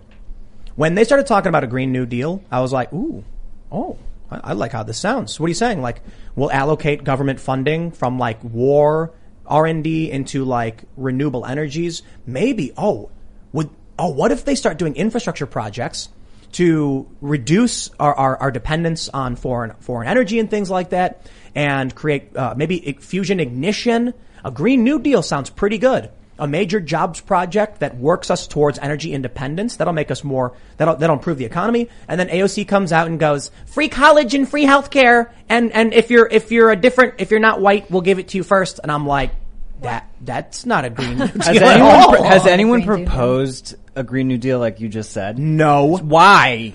okay, well, well, to be fair, probably. But AOC's Green New Deal was like, and you'll get free college, and people who aren't white will get you s- reparations or something like that. I don't think she actually said reparations, but it was like identitarian, free college. Then, then, then you had on her website saying like, we need to stop air travel and farting cows. And I'm, I'm not exaggerating, literally said farting uh-huh. cows. And I'm like, dude, I made a video where I was like, a Green New Deal sounds great because we've been nation building in other countries for so long. We talked about it here. We were like, what if we did nation building in our own country? That would be actually kind of A. Green New Deal, right? Yeah. Instead, what we get from the progressives is this mishmash of social justice trash that has nothing to do with the environment. But we But also, also don't, don't- go no, go ahead. We don't get enough from like like we said. There hasn't been a counter proposal that Oh, the is rights- obvious enough. the Republicans are trash. Exactly. The, the Republicans are like, the, the Democrats go, we would like to infringe upon your right to keep and bear arms. And the Republicans just are like, no, don't. No, don't. And then one by one, more and more laws come in, and then you'll get these Republicans who are like, uh, I, I don't think it's a good bill, and we shouldn't we shouldn't pass a law restricting infringing the rights to keep and bear arms. And then their aide will lean over and go, "The New York Times just called you a Nazi. I, I, I always wanted to ban guns. I was I was the first one who wanted to do it." And so, step by step, our rights are being eroded, particularly Second Amendment. And Republicans don't come out and say, I would like to repeal all the NFA. Like, where is the Republican? Literally, Marjorie Taylor Greene, Lauren Boebert. Lauren Boebert, can you please propose repealing the NFA? Why won't even Lauren Boebert do that? She's like, like the proest gun Republican. Maybe she has. Maybe I'm wrong. A but lot I of this, certainly I think, think, they should come out and be like, NFA, gone. I think a lot of this comes down to there not being any conservative culture. I mean, these values that you're talking about, um, you know, and I think freedom of speech is actually well under attack as well, but it's being attacked more from the corporate side, fully backed by the federal government. Um, but we don't have a conservative culture movement that shows these values, that gives uh, voice to these concerns in a way that uh, shows up every day on people's, you know, TikTok streams or No TV shows or movies or in books or anywhere. You know, we just don't see it. I was um, listening to uh, Jack Posobiec has a new podcast, and he was talking about his children's book, um, which is like an anti-communist book for kids. We're at the point where we need anti-communist books for kids.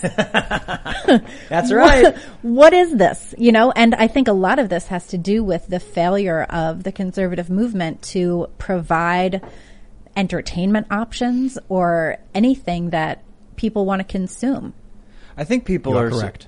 I mean, I'm personally allergic to identifying left or right in the first place. I just I can't make myself do it. So, and I think that that's quite common with the youth. So, you know, I agree with what you're saying, but at the same time, I, I feel like the labels are just dead. Well, Well, no, no, no. Let's, let's be real. I mean, All the forms are known. left and Yeah. right are, they used to mean, they sort of meant something. It was the French. The French is Right. from French Parliament. But The I people mean, like- sat on the left and the people who sat on the It, right. it's completely meaningless today. that's neat. They're they're From the revolutionaries. Yeah, the right were reactionaries opposing. They were they, they didn't want to have a revolution. Uh, it's it's it's tribal it's tribal signifiers at this point. If you are in favor of the democratic establishment, you are typically the left. If you are in opposition to the establishment politics, which includes neocons, Republicans, never Trumpers, then you are on the right. Whether you believe in right wing politics or not, it's meaningless. So basically, I can be like, I'm pro choice. I would like universal health care. And they're like, Tim's right wing. And I'm like, tell me which politician I would vote for in the Republican Party if that's the case. Cause I was like, Tulsi Gabbard and Andrew Yang seem all right. And then, you know, I have my criticisms of, the, of them as well.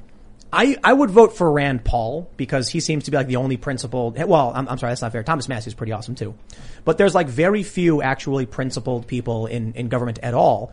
And then even when I do look at people like Ted Cruz or Hawley, I'm like, I just don't agree outside of the liberty stuff. So politically homeless, I guess, but it doesn't matter. If you believe in freedom, that's the right. Because you, you, you'll see Yeah, these freedom people- is political, and that and Absolutely. What was the New York Times headline? I don't know which one. Where they were saying like the the right wing freedom chanting. Remember freedom They, chanting. they were Freedom in, in chanting. Cuba. They were Oh, chanting. right, right, right, right, right, right. Anti-government. Yeah. And then, So- the, and then the White House was like, they just they just want more vaccines. That's Look that's at what they're where, looking where, for. Where is anybody on the actual left to say mandating vaccines is wrong? Now, there have been some Black Lives Matter protesters saying vaccine mandates are wrong, legit. Weren't there some outside the CDC in Atlanta today? I don't. backing I don't know Nicki if they were Minaj? if they were Black Lives Matter though. Oh, were they not? Yeah, I don't know, but but they it, it, was a bunch of young black people who were protesting, saying Nicki Minaj was correct, Fauci's lying. So what ends up happening is you do have your overarching, you know, um, conservative ink, and then you have establishment left, which includes the the faux progressives, these big YouTube channels and streamers who claim to be on the left, but then like buy themselves extravagant houses or try to union bust in their own companies. So left and right. You know, when, some, know. when someone says something, something, because I'm on the right, Jack said it a couple times last night. I didn't say anything about it, but it, when they do that, I'm, here's my label. They've lost. They've fallen in the swamp and they sunk and they died. You cannot label yourself and get through this. This is not a, political. All right, cult or not cult? We'll do that. Cult or not Right. cult? And then Yes. you got to define the cult too. Yeah, so like, do you challenge um, narratives? Who who was it? Was it Mark Twain that if you find yourself in the majority, you should you know Marcus ref- Aurelius. Marcus Aurelius said Yeah, that. that's an old old one. He's a you good- should he's a good question dude. what, what you're thinking if you Yeah. find yourself in line with the majority. So, uh, yeah, there there are some things that I'm like, I believe this, and I will stand by it, and uh, that means I'm willing to criticize high profile individuals who might, you know, uh, be friends of mine or might have, you know, certain access that would that would I would benefit from. But I'm not gonna, I'm not going to. Jim Breuer, best example. When he canceled his shows over the vaccine mandate, he was like, I'm not going to be beholden to the system of money, you know, if, if to do something I don't believe in. And I'm like, right on, Jim Yeah, Breuer, rad that. dude, rad, rad dude. Well, this is why language matters so much, and like you know, Huxley and Orwell were obsessed with it, and it's just like Mhm. we have to be specific in the language because obviously conservatism is a great principle. Liberty, liberalism should be a great prin Like, But those words I don't don't- want. But they're not- no, they're they- not no. I know They're they don't just- mean anything, but I'm Yeah. just saying using them li- is so limiting, and the in, in the language is being hijacked. That's what's that's what's happening. So we have to be specific in the language that we're using. Well, yeah, I mean, it's interesting too that even in our cultural conversations, we are adhering to a two-party system. Why? Well, I mean, I'm, we, we, I, I think the Mises Caucus guys are legit, and we've had Dave Smith here many, many times because they're mm-hmm. they're like the best we've got at this point, and like they're pro life. I, I don't agree with them on a lot of things, but I agree with them on enough. Mhm. At least we can identify a lot of the problems. And I'm like, if the Republicans won't even identify the problems, and the establishment Democrats are reveling in the problems, I'll take the the Mises Caucus guys who are at least pointing to it. like, That's bad. Here's our plan. I'm like, I don't know if your plan's going to work, but at least you're going to put the. You're, it's like the Republicans and the Democrats are ignoring the fire, or the Democrats are lighting the fire, and the Libertarians like, we got a plan to put it out. And I'm like, I don't care what your plan is, do it, dude. That's why we need to do things outside of politics. Politics is should really not be the the top thing that we're dealing with. I think politics is irrelevant. We should be technology. You know, we should be making art. Why are we not out there making more art? Yes, exactly. I So- love. I, I miss making art. I It's used what to you do that all the time. You were- You now. You were just saying this about conservatives, though they're not offering. Uh, actually, you both kind of made a similar point. You said, "Where's the conservative uh, rebuttal or offer after the Democrats do something?" And you said conservatives aren't building, they're not making art and culture to inspire or whatever. Right. That's it. Like the left has. I'll tell you.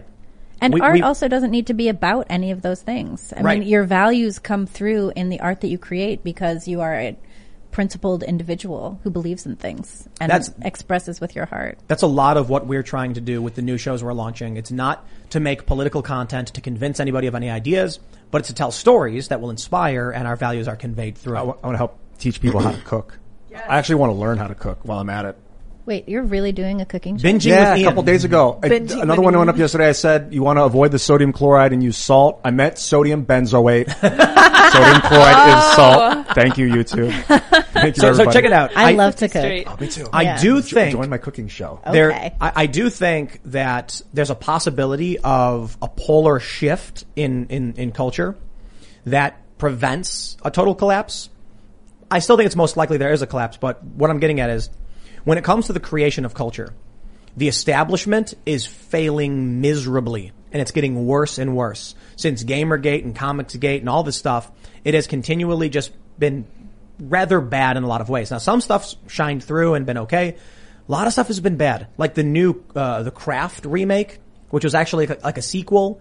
And it made literally no sense and it was just jamming in a bunch of woke plot points that I'm very confused by. And I'm like, I don't understand. Like they, they cast a spell to turn a guy gay. A lot of that stuff is just unwatchable. It's like watching those Christian productions. We, we said this before. Like Pureflix. Yeah, yeah. Pure Flix. Like I, I don't know. I don't want to rag on Pureflix. I haven't see, I haven't seen it, but it's like those low grade, like poorly produced, conservative Mm-hmm. bro, like right Christian content that we used to make fun of, uh, fun of. Like I think I think even Seamus mentioned Bible Man and stuff. Yes. And it's like not inspiring. Kids Yeah. don't. Kids want to watch X Men. And now, now, now, you know what I love about X Men is the, the, the, the allusions to civil rights, right? Right. But now the left is latching onto that and making X-Men, they're trying to make it like woke. The comics have definitely gotten woke. Yeah, they're doing like all Marvel Wilkie stuff on Disney. And it's, it's, Yeah. it's, its sales are going down. All and I really want is Star Trek. And yeah. mystery shows. Didn't, wasn't, wasn't, wasn't Discovery woke? I Did you didn't watch watch, it? it. Yeah, me neither. no, I just watched DS9 again instead. That works. Right? Yeah. Because something special about that era in Star Trek. Yes. So, so it was what- like what 93 that launched. uh, 89. The next generation, I think. Next generation was was, it like 88? 88. Yeah. And then DS9 was like I think 93. Yeah, I think so. And then it went into like the late 90s and then they did Enterprise and it was just, Mhm. Enterprise was garbage. yeah. I, I had so much promise too. The great story, Scott Bakula, Mhm. one of my favorites. I didn't want a sequel. We just had the Dominion War. Come on. Yeah. And now we get these weird, hokey su- pseudo sequels. I'll tell you, Picard was pretty good. I, Picard I was like. Picard. And you can do the social justice stuff right. But Well, the look problem is Sisko. they're Look not at the it right. social justice stuff that they did on DS9 when Benjamin Sisko went back in time and was a okay. Nerding out. Yeah. Anyway, but they What did- happened? They did. They went back in time, uh, San Francisco, and he was a sci-fi writer, and so he wrote a um, he wrote a story about a black space captain in the future, and the uh, publishers of the magazine said, "No, we can't run this with a black space captain," and they ended up deciding to run it, but it was a dream that it was a black space captain, um, which you know, there were so many layers in there, and that character in the timeline ended up um, in a mental institution, scribbling his stories on the wall. I mean, it actually it was transcendent. It like Wow. transcended. It was just perfect. Deep Space Nine was, was fantastic. great. Avery Brooks was We got killer. we got was so recommended the episode. I think it's called "In the Pale Moonlight," and it's where Sisko stages uh, a, a, a, a, a, a what, what I'm forgetting, but basically he stages a conflict to force the Romulans to enter the war on the side of the Federation. Yeah. and it's like conspiracy, evil stuff. It's it's it's it, that show was fantastic. It was fantastic, and he was such a complicated captain. I look back at, I, I, I thought about this. I'm like, Picard was good. And for, uh, let me just stress too, if you're not a Trekkie, don't worry. Like, I'm, I want to keep this like, you know, at the surface level. The new show that came out, Picard, they're doing a season. I'm like, it's a good show. I but it it was, was not profound. Yeah, it wasn't. It was not profound, not thought provoking, not inspir- it, it didn't inspire me to do anything. It was like, it's really fun to see Riker and Picard hanging out. Mhm. But when you watch the original Star Trek, like, well, well that, but mostly I think that I like the next generation better. When you watch the next generation, it deals with the philosophical consequences of technological advancement and other societies' advancement. Stargate does that really, really well as Oh, well. You told me to watch that. I still have to watch that. It's it's, it's not the it same, but it's similar. And it's like we had these shows in the '90s that were like, here's a civilization that dealt with that that you know instead of inventing electricity, they discovered you know plasma or something. And then it's like, how did how did they develop? What are their ideas? There's that really, really, really great moment where Data asks Picard about terrorism, and he says something troubles me about you know these people and their conduct, and it's it, you know, we say terrorism is bad, yet it seems their strategies are effective. And often throughout history, we have seen these actions actually bring about political change. And Picard is like, humans have been struggling with these questions for generations, and I do not subscribe, subscribe to the belief that political power is derived from the barrel of a gun. And I'm like, that was like, who are these writers who are just like thought-provoking philosophers? You know, you know what else I was thinking of? When you hear about quotes from famous people like Ben Franklin, it's because only so many of his words could actually be translated through history, could actually be handed down. Because he would write books and he would write things, but of all of the words the man said, probably 0.001% of his ideas have made it throughout history. Today, you have these writers of these shows building culture and giving these profound ideas on like the make of a man when when when data is on, on when there- there's a trial determined whether Yeah, or not he's a sentient independent life form. That's a great The people who wrote that are brilliant philosophers, Mhm. and we're not going to take their names and put the quotes down. We're going to put Picard, Data. You Or I- know, I think about the value that TV and radio has given us as a species, and it's so great because it's our ability to transmit information and, and, and like you said, to pass the knowledge down. It's also created this danger where you see Hitler using the mass media to brainwash the people and like how the media today is kind of brainwashing. So, but I think that the value outweighs the danger so greatly. So I imagine that that's a very, very good sign for our species. Do you think it's a coincidence that the best memes came out of that time of Star Trek? like all the memes that come up on the internet are like yeah, from TNG. from that period. It's not surprising. Yeah. You know what? You mentioned the 90s, and I think the 90s to a certain extent were our reward for a difficult century. Uh, there was so much prosperity. I remember there just being, um, I was a kid basically. I mean, I was like in my late teens and in my 20s, and there was just money everywhere. I remember this. I was like hanging out with a bunch of visual artists. Everyone was getting paid to do something ridiculous and instead was blowing it all on like it was the- it was the Cold dinner and dividend. strippers and stuff. We had a great time. Uh, but yeah, that was like the reward. It was a cultural reward. There was art everywhere. There was amazing music came out of that era. Uh, we had an awful lot of equality. We had an awful lot of um, equality between the sexes. Women could do whatever they wanted.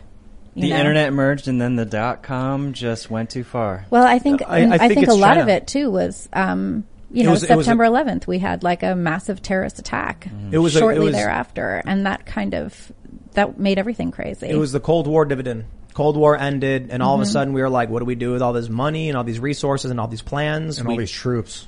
we had and a we- lot of and- we made a lot of art in the 90s. There was really good visual art came out But of that then uh, China started to emerge as a greater power, Mhm. and then you had a bunch of problems here in the U.S., like the repeal of Glass Steagall, and then the economic crisis, and now China's getting more and more power.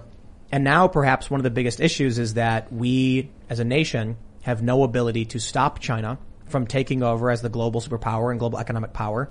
And it's just like the U.S. at this point is has become too feeble to fight back. As a nation, yeah, but not as people. We do. have- China. oh, go ahead. Oh, Sorry. Oh, I think with crypto and, and local governance, we can do it. But no, no, yeah, not- that, not that, the- that, that's that's great. We'll have small pockets of independent, freedom-loving people who are tending to their chickens, which is fine. But China will be dominating the culture of the planet, like the U.S. did for so long. Then they'll start putting out their ideas of why freedom is bad, and it's already happening. We're already starting to adopt more of the, the Chinese communist-style governance and political control. Oh, I just saw a story that the Chinese are going to start doing social credit on corporations now. Yes, that's correct. I saw that too. That's wild. Welcome to the dystopian and they're also future. they're also regulating content a lot more now too. Mm-hmm.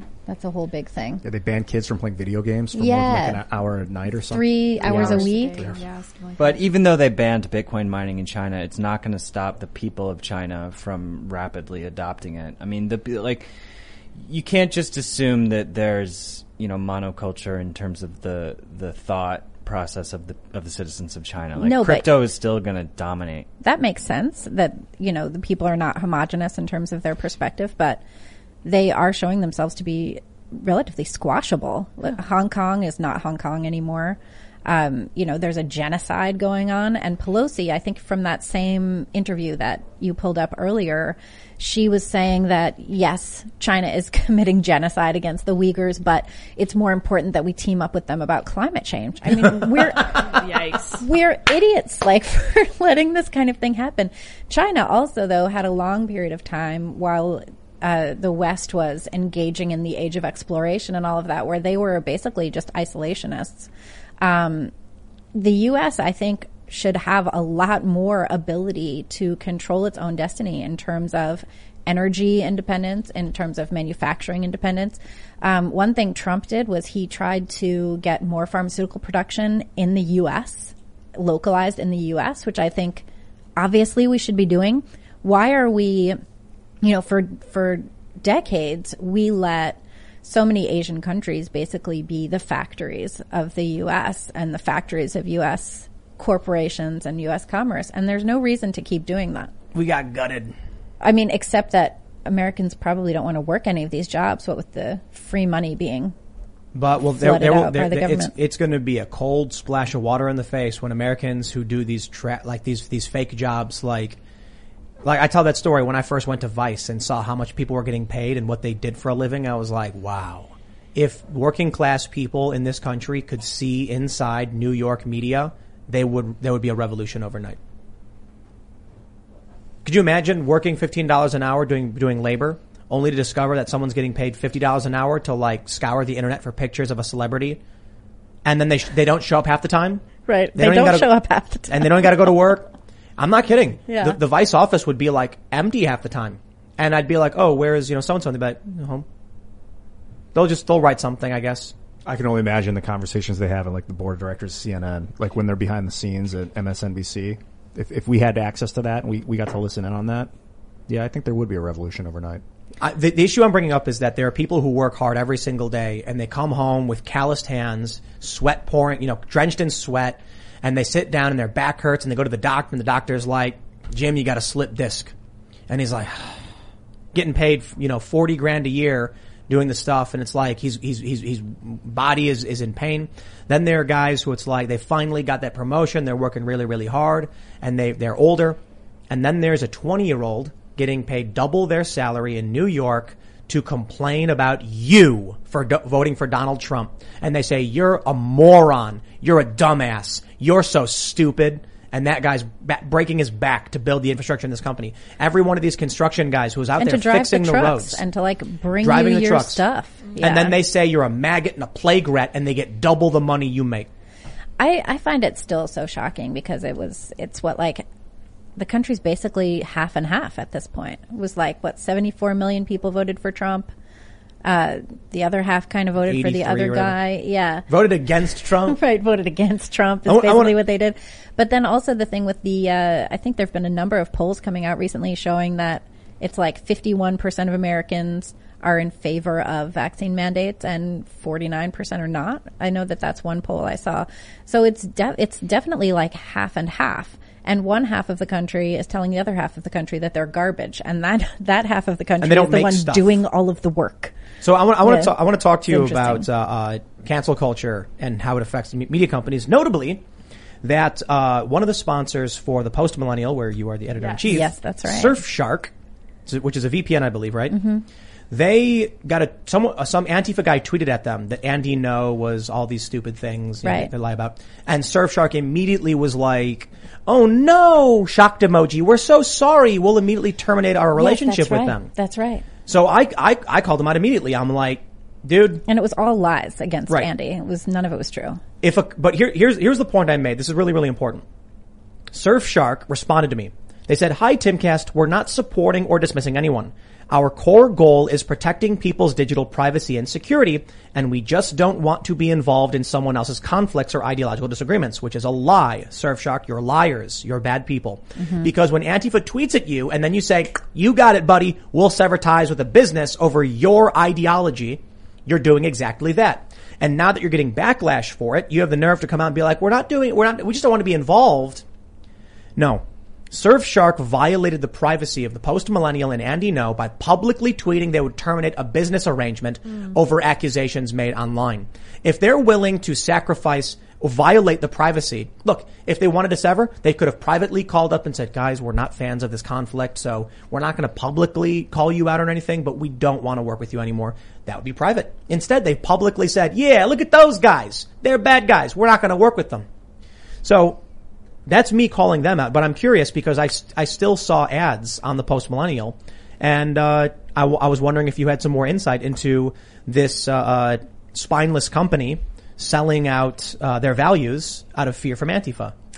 Yeah, it was actually pretty interesting and shocking. So it was basically, you know, one tweet at this company um, saying that Andy is a violent person, which I don't know if you guys have ever met Andy, but he's like the furthest from a violent person uh, that I've almost ever met. Um, and then they said that they weren't doing. they they terminated our relationship with them.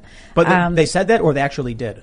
they're not working with us anymore. Because I still saw like w- like a week later there were still ads for it. Yeah, it was lag. Oh, so the, the, the, this this company actually terminated a business arrangement because some random Antifa guy. Oh, and he deleted his tweets, by the way. Yeah. He tweeted lies. Yeah. Then they went, Then no he- problem. He took it down. Um, but then also, uh, oh yeah. Yeah, the ads came down a couple days late. There we were go. busy, apparently. I'm hearing. So Ah. um, But they do the wanted them removed. But yeah, so we took the ads down. Um, and you know they basically gave legitimacy to these violent expre- extremists who wanted to silence the media and silence the press. But, Um, but going, but so Andy, and they actually, you know, they replied to customers too, and we have screenshots of this as well because Andy reached out on Twitter and was like, "Hey, if you hear from them," um, and we have screenshots. They they told customers that Andy was, you know, violent, and we weren't going to be working with. They weren't going to be working with us anymore because of Andy. there were there were a lot of people on the right who said they've worked with Surf, Surfshark. hmm Yeah, I mean, I, I think that they're. I think this is a horrible thing to do. I think it's a horrible company. Well, I mean, They- that shows that they don't actually care. Right. They're It- only responding to PR issues. yeah. Wow. And it's really just this one person said this thing. Oh yeah, no, it's all nonsense. I mean, so where do you where do you guys see the sort of oh, I'm only doing business with a certain type of political ideology going? Like, do you think that it's going to move into like People- a polarized corporate Yes. system? It's going to be. I, I mentioned this before, like parallel economies, but I think people need to boycott and tell all their friends and family to boycott. And the way I see it is, if a company is willing to defame someone privately and publicly, then whatever it costs them in PR to run those ads, it should cost them 100 times from the power of the people to say, you're bad and we reject this, and then going out and telling everybody. Because I'll tell you this, people don't, rem- you know, there's this, there's this old saying, I can't remember uh, exactly, but it's like this advice you'll get in, in media, like, a negative experience is 10 times worse, you know, it, or it's like a thousand times worse than a positive one.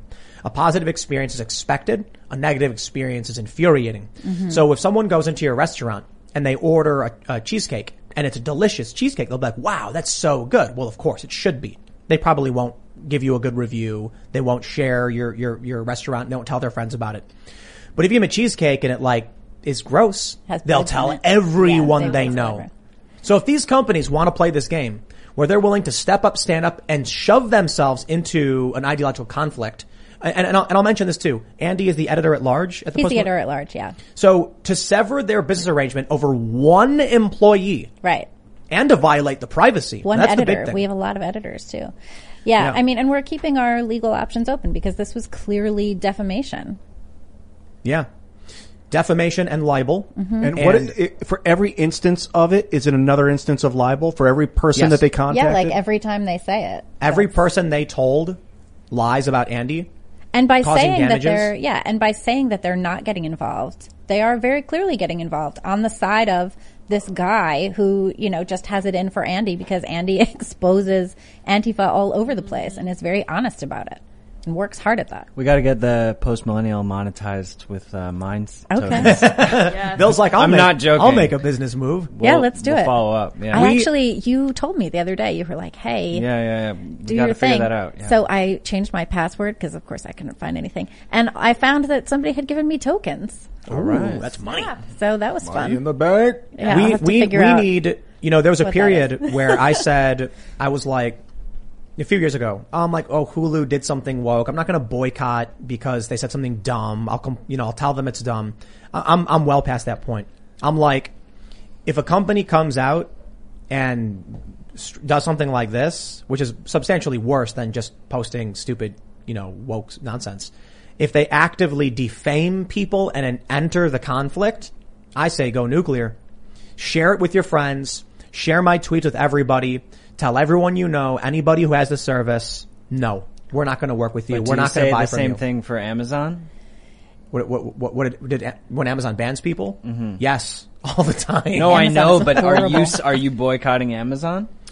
Uh, that's a tough one. Half.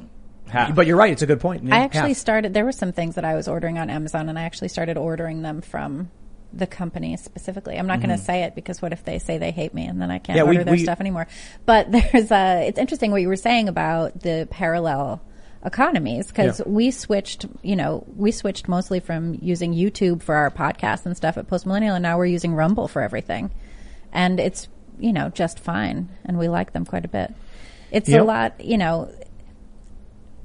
uh, This is what we were talking about culture and like in terms of creating more culture. What is going to happen?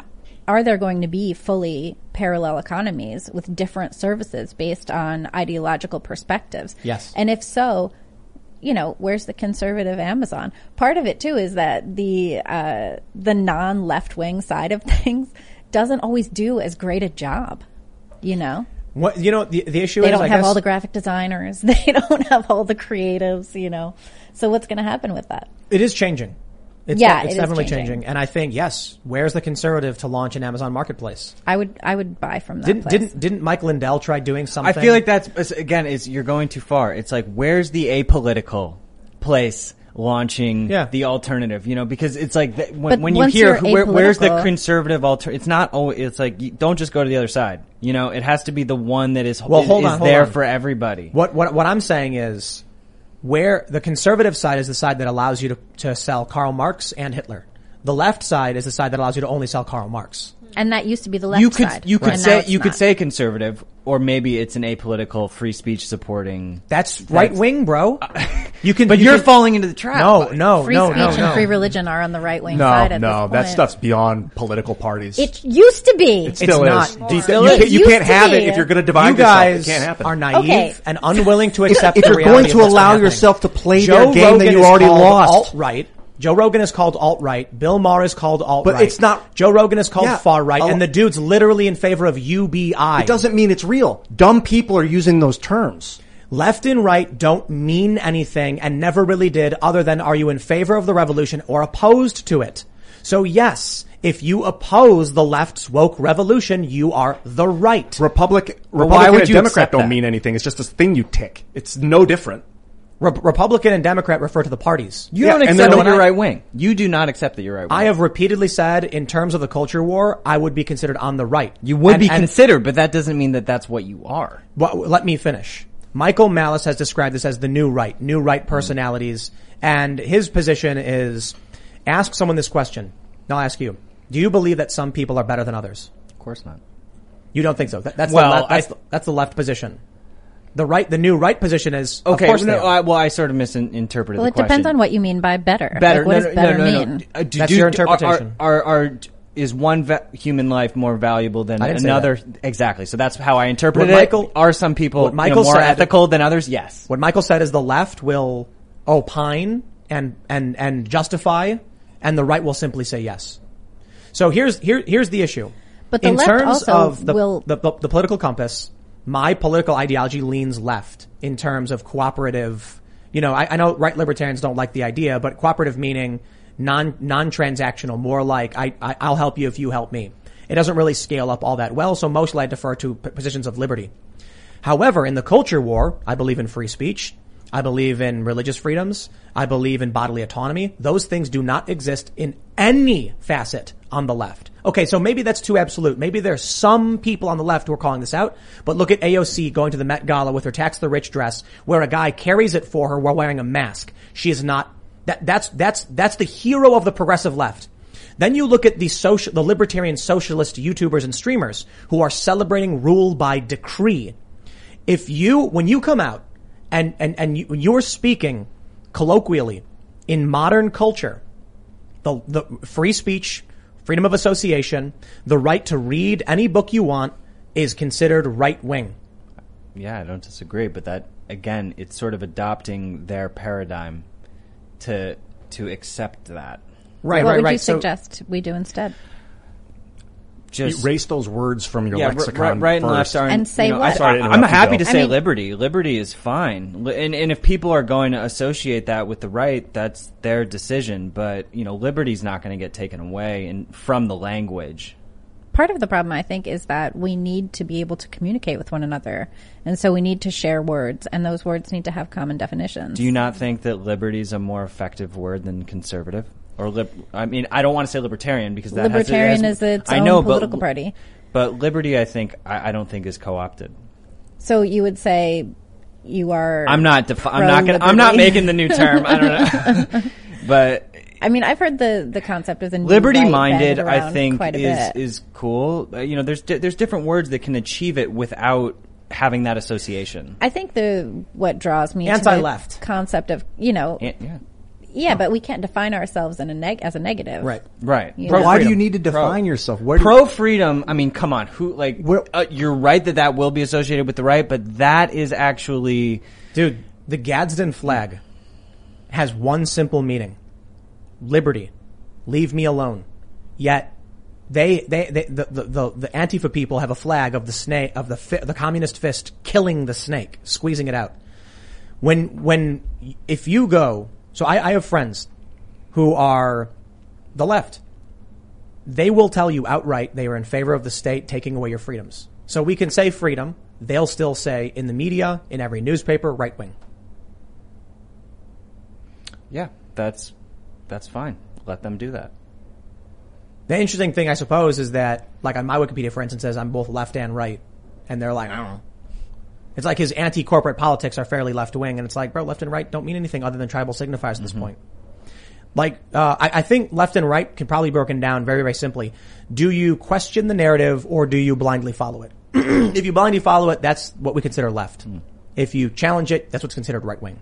So even if your positions are like pro-choice, tax the rich, universal healthcare, UBI, and you challenge official narrative, they'll call you right wing. I just think there's a lot of people on the left that don't want that to be the case. The freedom, you know, at the freedom sect of the left, they don't want that. So what's that's the, what's the freedom sect of the left. there is, you know, it's there. The the um, anarcho-communist, the libertarian socialist. I know, you know, When they're the, there. when the libertarian socialists are following prominent individuals who celebrate rule by decree, and the anarcho-communists are firebombing small businesses, I'm they, not- They, they are just lying about what they represent. I don't know. I don't know. I don't. I don't want to give up hope that there is, you know, a group of people, oh, you know, on on that end of the spectrum that that do care about values that that matter. When Gamergate happened, a lot of these people started posting their political compass tests, and they were all left libertarian. Now they're all like center, center right.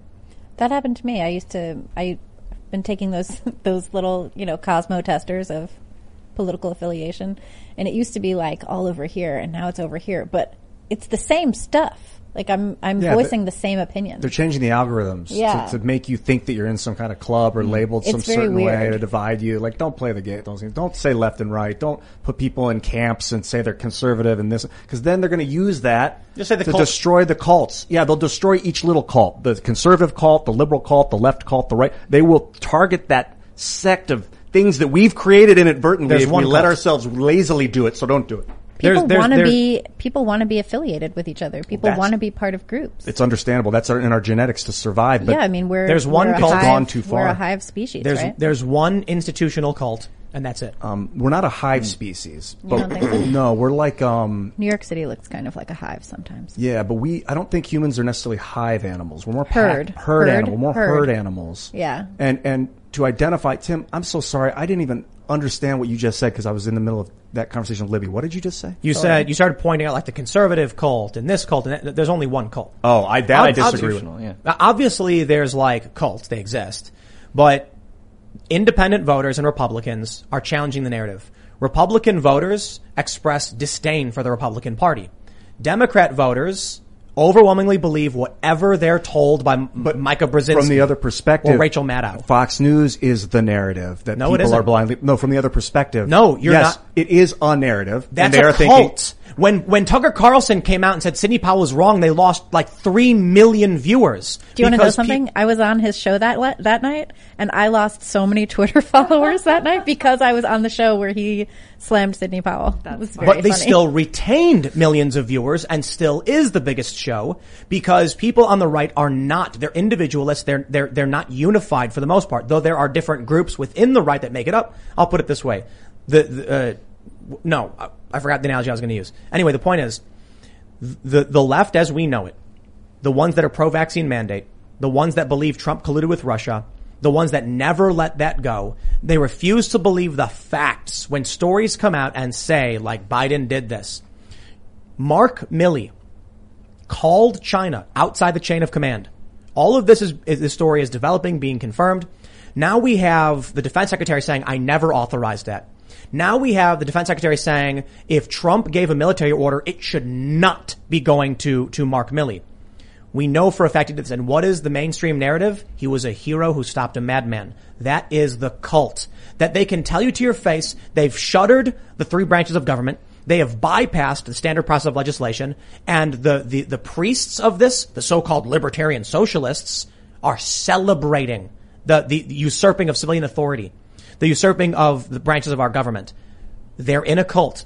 Now, if Republican voters like, if Trump voters, Republican voters and independents argue with each other all day and night, but agree on certain principles of freedom, clearly not a cult. Because I can have an argument with somebody about, like Jack the other day, about family and responsibility, and we're not unified, but we'll hang out, we'll have more shows, and we'll debate these ideas.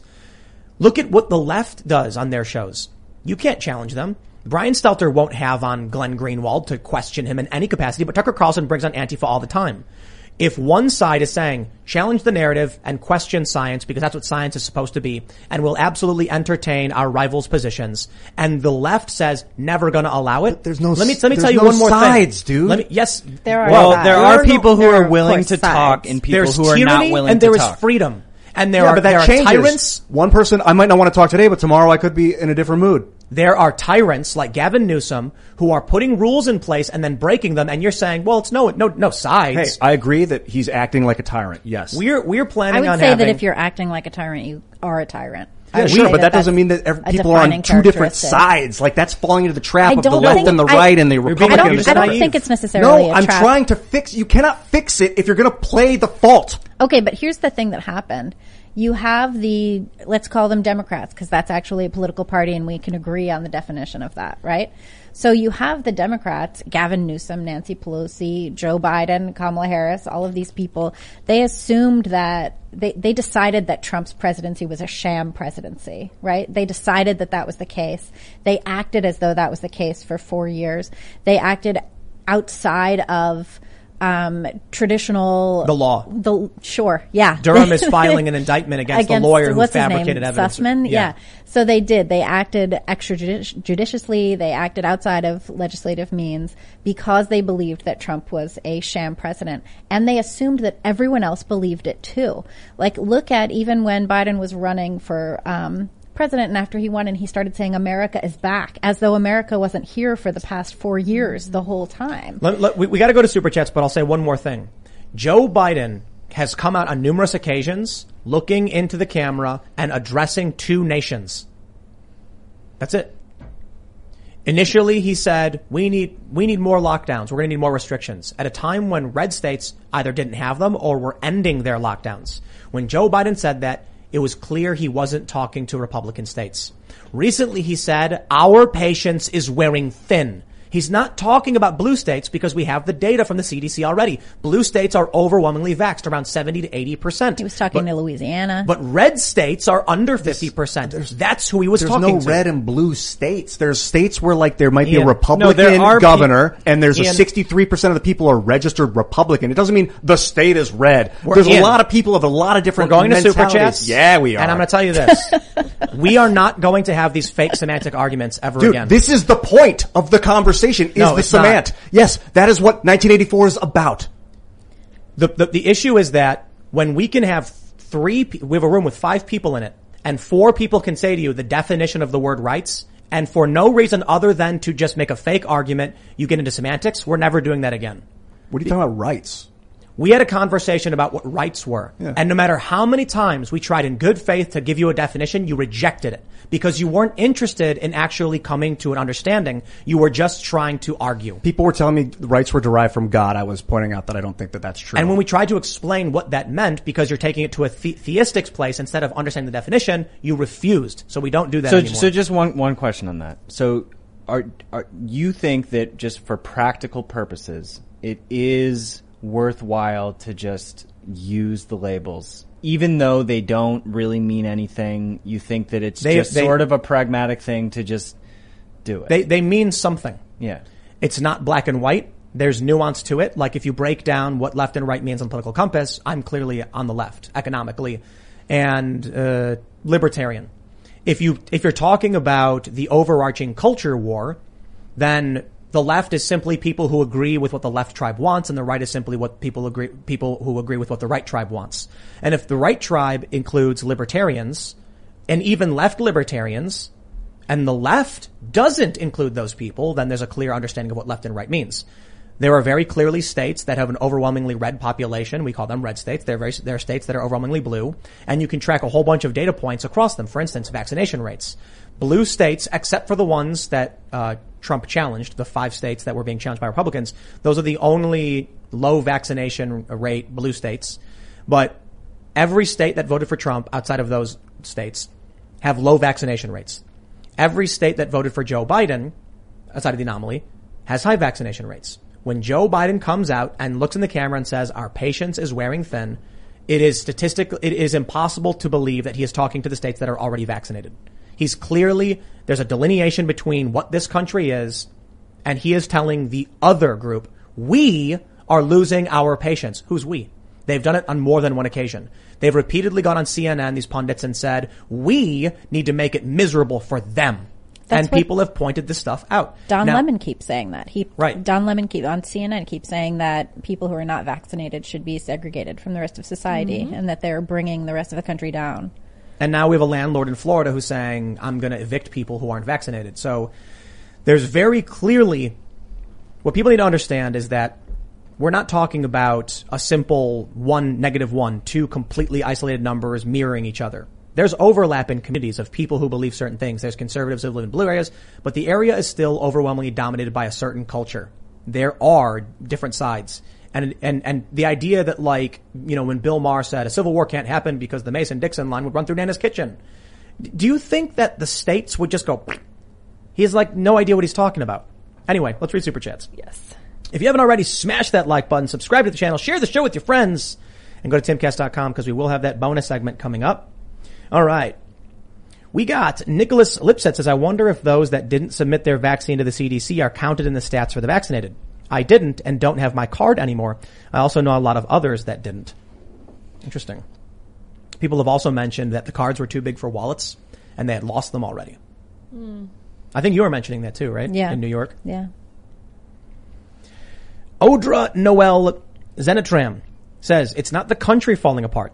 It's the centralization forced upon by the Fed. This is a good thing. Also, enough of the China fear mongering. They're broke and saber rattle with paper mache saber. Mm. I think that's wrong. yeah, I disagree with that. a lot well. of people have tried pushing that narrative of like, oh, China's weak and it's Paper like, tiger. They just want us to believe that so that they can, you know, Yep. Smart. take over the world. Kevin Burns says the animated shorts on the Cast Castle are great. They call him Eon. That they they are absolutely wonderful. And if you haven't already, go to youtube.com slash cast castle. Subscribe to the vlog. New episodes every day. All right, let's see. What is this? That Hazmat says, Tim, you make my soul cry paying absurd secondary market pricing for hard to find bottles. These shops are price gougers and have these dusty bottles sitting around for a reason. They harm the whiskey, they, they harm the whiskey com. Yes, I am aware. It is hard to find certain bottles and I don't know what to do. So you go to a place and they're like, we charge a premium on it. And I'm like, if you want to get it, I don't have time to go drive around the country looking for the stuff at, at, you know, better prices. Mark, uh-oh. Mark Giudetti.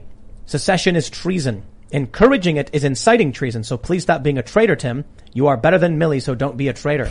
Encouraging secession? What?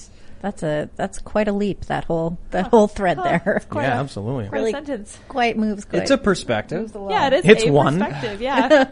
it is a view that a person has. That's right. He's allowed.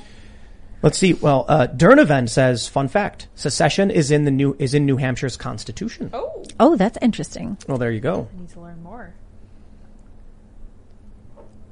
D says, my mom's doctor took the vax, but recommended she not get it due to heart problems. Ah. One of the leading causes of death in the U.S. is heart disease. In fact, it is the leading cause. I think 660,000 people per year die of heart disease. That's a lot. Yeah. And it, it is mostly older people, but it scales down to younger people.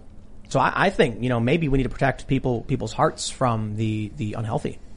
you Yeah, know? probably so. We got to triage this stuff. We can't. If Mhm. someone comes into a hospital and they're like, you know, my heart hurts, and someone else is morbidly obese, sorry, morbidly obese person, you get out. That's what the left has been saying, right? About how yeah, do they've this. been the, they've been saying that uh, their their version of personal responsibility is that you are responsible for the diseases you get. The cultists, but nothing I'm else. sorry. We won't say the Nothing left, we'll say the cultists. Okay, but you're not responsible personally for anything else. You're not personally responsible for the debts you incur or the jobs you won't take or anything like that. Cultist is actually a great word Yeah. to just keep using more. There you go. Uh, let's see. Andrew Starr says Ian's show should be called "Getting Baked with Cosmic Garth." Oh, I like it. All right. Seriously, JK says, imagine spearheading a mass effort to actually show the culture war to people who are not paying attention. Then show them Twitter for the first time so they can see what is actually going on. Minds would be blown. That's politics. A lot of people have no idea. And I think it's funny when, you know, people like these high profile comedians who are like in politics don't go online and they don't know how Twitter influences the world. And then you go on Twitter and like some random idiot tweets and then a, co- a media company loses a sponsor because some Right. idiot lied on Twitter. I had a lot of respect for Nicki Minaj's uh, Yeah. statement last night that I she like came that. out with. I Yeah. thought it was good.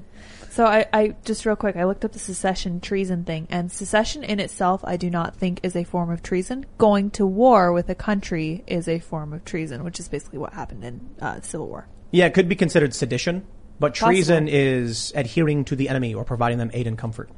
So if there's, if New Hampshire's like, yo, we out, they can say that's seditious, but I don't think it's treason. I don't see it. Like But- telling another country that we'll give them fair warning if we're going to Oh, attack yeah. just on the side. That sounds like treason. That's not so great. BlackRock Beacon says, Ian, they do have cult leaders, many of them. The cult is more like a religious organization that has preachers. It's the blue church, the cathedral. That's one way to put it. Let's see. Dema, is that a, it's hard to read if it's an RN or an M. Demavend says, Article 10 of the NH Bill of Rights is the right of revolution. We have secession already there. Woohoo. So if you're not familiar with the Free State Project, you can check out their website. They're basically like you sign a pledge saying we're going to move there and just completely advocate for freedom. So there you go. Crum Mike says, Ian, I understand that you are resisting fear, panic, and trying to be optimistic. I would ask you though, when have they ever given up their power? Who is there they? is there is also not one Hitler to point to on purpose. That way you cannot aim your rage onto one person. You aim at a party. George Washington gave up his power. Mm-hmm. What, that's what he's saying is the left is a group of people and many of them are in powerful positions and many of them are just cogs in the machine blindly following and giving their resources and power to empower these people who then do things like Gavin Newsom. He's not the president, but he says, everybody, we're shutting down your businesses. Hollywood, you're good to go. Ladies, small business, you're shut down. Me, by the way, I'll go to a restaurant violating all the rules and not wear a mask. I mean, if you zoom out, I think all of us as Americans are are blindly giving money or base supporting a system like this. This totalit it's not totalitarian, but it's like a world military. This this whatever's taken over the United States by us, like kind of passively enjoying the United States' benefits. We're supporting it. I think for- Trump I- voters yeah, it's been a voted while, I for him on the basis of him saying he was going to be getting out of the Middle East, and then he gained something like 11 million new voters because he was actively getting our troops out of the Middle East and setting forward for putting these deals in place. I think most Americans don't want these wars, do want to, to get out, don't want the tyranny. They want to have their homestead, they want to have their family, they want to be left alone and live peacefully and not be engaging in global conflict. The problem is there is a cult that is willing to elect Joe Biden, a warmonger, and re-empower the establishment to go about blowing stuff up. And there you go. But it's also been, I mean, it's been the implementation of crisis politics for the past 20 years. And we have taken those crises, looked at them and said, okay, because of this crisis, we will give up our rights, right? We gave up our rights with the Patriot Act. Uh, the formation of the Department of Homeland Security, which now seems to believe that domestic white terror, white white supremacy is the biggest terrorist threat Mm. facing the country. Uh, we just have systematically given up our rights ever since September 11th, willingly saying, you know, we're not going to hold our representatives to account, and we still don't. I think Why the- don't we? The cult is global. Um, it's it's a and, and to d- divide the Americans up now is not good because it is, there is a cult that put Joe Biden in power, and it's not American. It's It- some it is. weird global organization, dude. Like I the, don't think it's the that. Great Reset is real. Well, It's, the it's a Great global Reset is, cult. is- yeah, that's true. But I do think that it's about time America dealt with itself. Um, but not by dividing ourselves. Maybe not by dividing ourselves, but you know, I think that we should be American exceptionalists. I think I- we I- should look at our nation and say, these are the things we stand for. They are right and true and good, and we're going to stand for them no matter what. This is, I think, I think the issue is that Ian hasn't experienced what it means to go up against evil. Like, right? So when you have what we call the cult, and I will in good faith communicate with a journalist and provide them hard evidence that the claims made against me are not true, and they purposefully omit that because their real goal is destruction and pain, like you're like, wow, that's evil. And so you're like, we shouldn't divide ourselves, bro. You're letting a fox in the henhouse under the presumption that, well, we're all animals. We can all live together. It's like, but we watched the fox murder the hens. Don't let it in the henhouse. And you're like, we shouldn't divide ourselves. We're all creatures of God's green earth. well, we're all American citizens. We're not foxes and hens. The point I'm making is that you can look at Aaron Rupar, a guy who's so notorious for lying that he has a word, ruparing. yes, he does. People call That's it amazing. ruparing when you take someone out of context on purpose and lie about them. He does it so often, and he works for a, a major company that's massively funded, and he supports people like Joe Biden, who enriches his family off corruption. Hillary Clinton, who takes all of these emails and deletes them and, des- and destroys them, whose whose staff smashed cell phones with hammers. Now, I'm not saying the Republicans are good; they're bad people too. Trump came in as a bull, smashing it as an insurgent candidate, causing a lot of problems on that uh, for for the establishment neocons, who immediately then joined the Democrats, the Lincoln Project, supposedly conservatives. Now they're pro-choice because they have no principles. They are pro-establishment. When you go and see Antifa throw an explosive at, an, eight- at a 60, 70 year old woman, when I watched in San Jose a mob of leftists with, some with Bernie shirts on, shove a 60, a, a couple of old people in their 60s to the ground, take their hats off their head and set them on fire. You think you're going to unite with these people? You've not experienced it. Well, what's your what's your other option? I, I went to a group of Trump supporters and I said, I'd like to talk. And they said, no problem, sir. Would you like to join us for dinner? Daryl Davis walked over to the protesters at our event and said, you, you guys, and they said Nazi, shame, Nazi. And he was like, I, what's happening? And then he posted, he posted on Facebook, I've never experienced this before, that he mm-hmm. walked up to Klansmen and they allowed him to come and talk with them. Though, and those people are bad people. But he was able to find some good, some light in the darkness and pull that out of the shadows. That I understand. But when you are confronting this corrupt mold, this destructive, chaotic force that not even Daryl Davis could break through. It's the system. You have to change the system. It's a cult. And the these cult is a people are- derivative are- of the system of the federal of the fractional reserve of this weird. It's the media. Media, But yeah. It's more than that. It is a cult. It is not that the media one day, the guy who owns CN, you know, Jeff Zucker, president, he didn't go to a meeting where they're like, we want to indoctrinate everybody. Was like, you got it. They eat their own refuse. It is a sewer. Jack Dorsey used to be the, the, the CEO of the, of the free speech wing of the free speech party. But then Twitter became this hive of scum and villainy Huh. where people were making money off of being assholes and then Jack ate all of that refuse and then espoused it back out and still does. They are being infected by their own psycho- algorithmic psychosis. And now you have people in the streets genuinely believing that black people are being hunted down by the police and murdered, which is not true, and they're burning down small businesses and killing people because of it. There is a problem in this country, and there are people who are standing up, criticizing the narrative and questioning it, and even challenging me. They'll say, Tim, you're wrong about this, Tim, you're wrong about that every single day. But in that world, I can't even get a single leftist to show up to talk to Alex Jones. We want we, we want to have Alex. Yeah, we we we, we booked one person and they said I'm so excited to do this and then canceled on us at the last minute. I reached out to a few more and they all said the same thing. I will not do this. Why? Because they're in a cult. And if they stand up and ever associate with anyone on the other side, like we would like to, they will be destroyed. They know it and they refuse. That's why so many of the anti-SJW YouTubers from back in the day during Gamergate flipped and are now leftists. Or at the very least, bowed out out of the fight. Because they're more worried about them, their, their, their ability to make money than to stand up for their principles. And they know The encroachment of the chaotic destructive force is seeping into more and more institutions and they've bet we will lose. I don't care if we lose because I'll get my van and go down by the river, but I'll be damned if I'm going to sit here and be like the dude who threw a brick through the mom and pop bakery shop or burned it down and killed a guy. Let's unite with those people. They're good people. Well, and Ian, you can have compassion, you know, on a human level for them, but also not play their game and call them out for, you know, which you do, quite frankly. You, it's not, I'm like, I think that Ian likes to play the semantic game, but he also does call out things when, you know, it's obvious and like, so I, you can do both at the same time. Hmm. And, Yeah, I think we have to. You have to. You have to stop the the, the actions of violence, but also understand that those people can be de-radicalized. Daryl They- Davis I don't, couldn't do I don't think they want to be de-radicalized. well, that's the thing. And like, they that- have that's their. I mean, they have everything. They have all of culture. They have all of politics for the most part.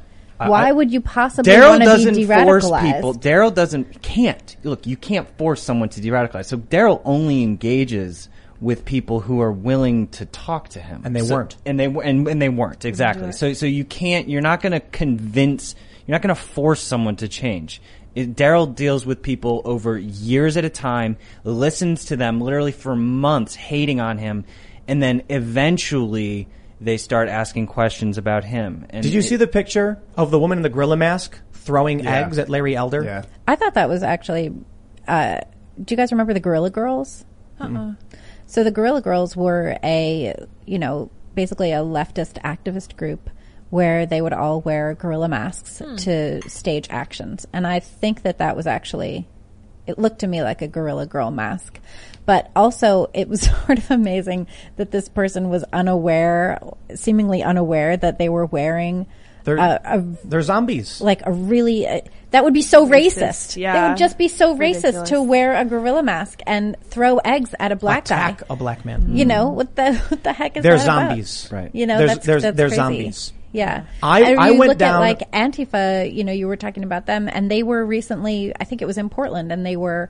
Um, attacking Christians and throwing the Christians You were wanna- having like a you know some sort of prayer thing, and they threw all their sound equipment in the I was I was in uh, San Bernardino, and there were Trump protesters and Antifa protesters, and I was just there filming, and a bunch of the people uh, on the right, some some of them knew who I was a few years ago.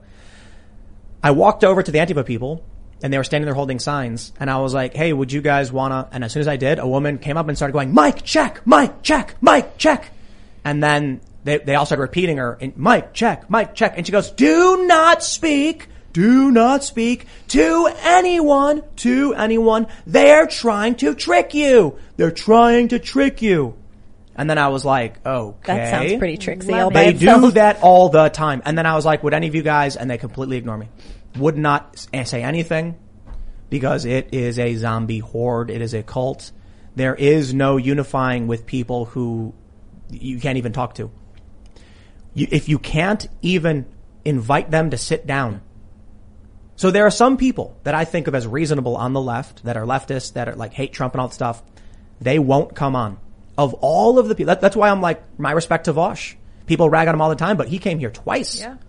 And so there are a handful of people I know who follow me. They're on the left and they refuse to come and have a conversation with people on the right. Dude, I'm on the show with you, dude.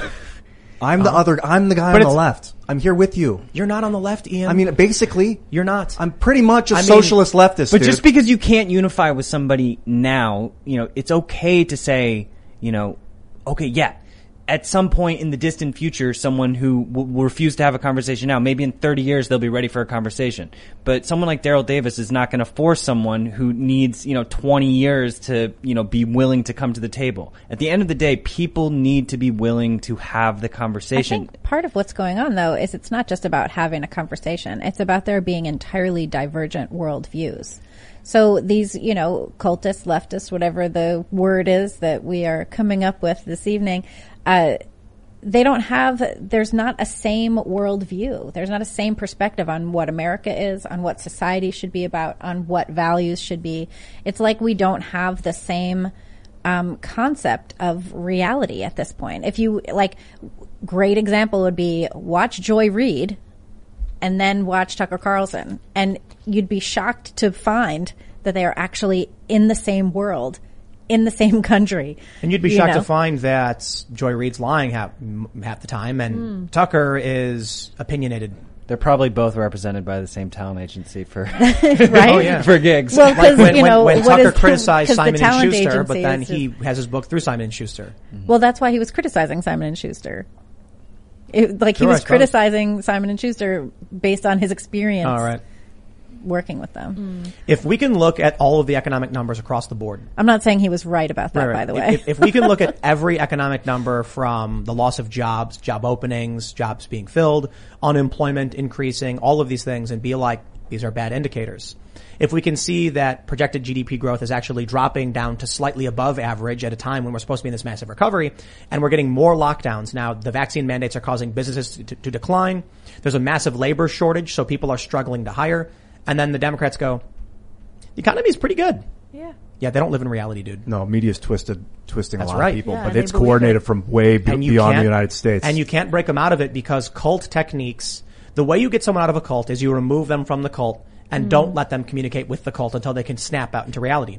But now they have smartphones that assure them no matter what happens, they will always be hooked into the matrix. How do you get them out of it? You can't. Can't. I have, I have family members who have lost their minds. I have friends who have lost their minds. People I, uh, there are people I grew up with who are going on Twitter and making things up about me. There was one story, my favorite story was that at 2 a.m., I went to an, an activist's house in Boston and turned their TV on, waking up everyone in their house. And I'm like, How dare you? What? and people were commenting like, whoa, I can't believe Tim would do that. And I'm weird. like, That's insanity. when, when was I in Boston? What the I don't know you, How'd you get the remote? but they make these doing? things up. I have, I have friends that I used to skate with every day that I grew up with in Chicago that are going on Twitter and lying about me because they're in a cult. And I have actually messaged them like, I've known you for 15 years. You know that's not true about me. Here's more evidence from my private files proving that story was fake. And they go, I don't care. Mm. They're in a cult. They do They not care. They actually say that they don't care. they don't overtly say the words "I don't care." Mm-hmm. They just will put me on read and then say something like, "Well, I'm reading the news, so." And then they, if if I give evidence, so I have one friend who was posting lies about me based on a fake article, and then I showed him private business records, like, "Bro, I've known you for decades. Like, look at this right here. That story is not true." And then he went right back to Twitter and started posting the same lies. And, and so I was, I messaged him again. I was like, dude, if you don't care about the fact that I can give you the records proving the story's a lie, you're in a cult. He would rather ignore the evidence and maintain the lies to be part of the mob that's burning the country down. Yeah, I like this. This cult metaphor is a lot easier to understand than left and right for me because it, they are kind of in a, a cult where the cult leader is this this media apparatus. We got to read some more super chats because uh, we we didn't do enough. The Raptors Talent says, "Are you planning on hiring video games journalist? I would offer myself were it not for my complete lack of journalistic experience. Perhaps, but uh, we have a whole bunch of irons in the fire right now, and we need to first launch the mystery show, which we've been working on for some time. We, we've had, we had to do graphics. We're, we're coding the website to be able to handle the new all, new members content. Right now, timcast.com has members content, but it's all Timcast IRL. In order to launch a new show with members content, we have to be able to separate the different shows when you go to the members area. So it's going to be like any one of these streaming services with different shows. And I think we have like seven shows in production. So I'm trying to make sure we're not spreading too thin and we're actually going to get these shows cranked out. But we've actually been filming to produce a lot of these. The, the next step is the website needs to be coded to handle the multiple shows. We have one show that's basically ready to go, the Mysteries show. You're going to love it. We have awesome art for it already and great stories. And, uh, it'll be really, really great. Zappler says, Tim, I completely agree with you about creating new culture. I'm working on releasing a new novel about vampire hunters called, what was it, Wilting Blood, that is both entertaining while also promoting good values. Early reactions are positive. Cool. Really, really cool. Cool name. Good to hear. All right, let's see. We'll gra- we'll try and grab some of these. Uh, That person should look into the critical theory uh, that was embedded into Buffy the Vampire Slayer, which is a very real thing. The creators of Buffy the Vampire Slayer were, you know, thinking about The TV show? Yes, yes. The creators were, uh, you know, embedded Yeah, that yeah. narrative I've- inside. Yeah. I've watched that whole thing twice. Six point eight says, Tim, you need a FOIA task force to pry the info out of these a holes. Props, man. You're the new Glenn Beck. Well, Glenn Beck's still around, and uh, But you know, I, I was talking about this, how like how many people in media are like taking their resources and building and trying to grow a network. And, uh, Glenn Beck is like, he's the guy doing that. And then I'm like, we're doing that too. So I understand what you're saying. You're right about the FOIA task force. We already have two legal filings in for two different 501c3s. The one thing I will say is a 501c3 can't do political journalism because they're not allowed to engage in pol- political like campaigning stuff. But we're planning on doing fact checking and um, investigatory journalism through the nonprofit. We're also filing the the open networking nonprofit, which is going to create open source networking tools so that people can't be banned anymore, utilizing the Fediverse. I'm sure all of the wackos who use the Fediverse are very happy to hear that. All right. Rick Howell says, Red, blue, right, left are labels like man and woman. All can be generally defined and generally true, but all have exceptions and corner cases. Arguing the exceptions is valid, but often not worthwhile. Mm. Interesting. Could be splitting hairs. All right, let's see. Blue Sea says, Ian, yes, there are now two sides. There is no middle. Ask Cubans and Venezuelans. But why only two? That's my question. Why not 700,000, you know? Because the cult is massive. The And cult th- is there's massive. the cult and then the not cult. Okay, now that's a different situation than two sides. That's a big problem that that's out there that we should all focus on. But that doesn't mean that it's a side of a of a equation. But it, but it is. So like, it's, the, the cult is, is, is the Borg. And then you have the Federation, the Romulans, the Cardassians, and they all, Klingons. and the Klingons, mm-hmm. and they really don't get along all that much. But when the Borg comes around, it's like, oh man, that's a big problem for everybody. Or so the maybe the, Dominion. maybe the Cardassians weren't a good. The Dominion weren't so worried about the Borg, were they? No, the the uh, the Dominion was a force that united the other sides. Right. Yeah. So that's a better, yeah, good point. The the cult is the Dominion in Deep Space Nine, and they were what are they shape shifting massive empire, and they were Yeah. basically like they were they were like the Federation well, the was losing. The shapeshifters were in charge, and then they had all of their Dominion, Right. Their minions, And so the Federation was losing Mhm. and like on the verge of collapse. The Romulans refused to get involved. The Romulans hate the Federation, but then they eventually, you know, Sisko effectively tricked them. Well, it was a great episode where he got the Romulans to join the side. But anyway, that's, that's the point. Like, whatever this side is, it's comprised of a bunch of small different factions with the Republican Party probably as one of the biggest components of it, but I can't stand the Republican Party for the most part. But there are a lot of people like me who are probably left liberal politically who think the cult is a dangerous, destructive Borg force that needs to be stopped.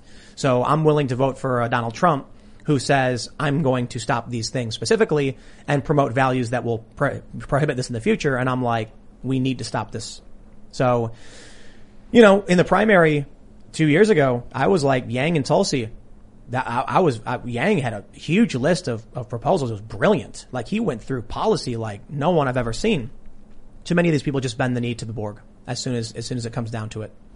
So, all right, we'll just grab a couple. We'll just grab a couple more here because we got to do the member segment. All right, let's see.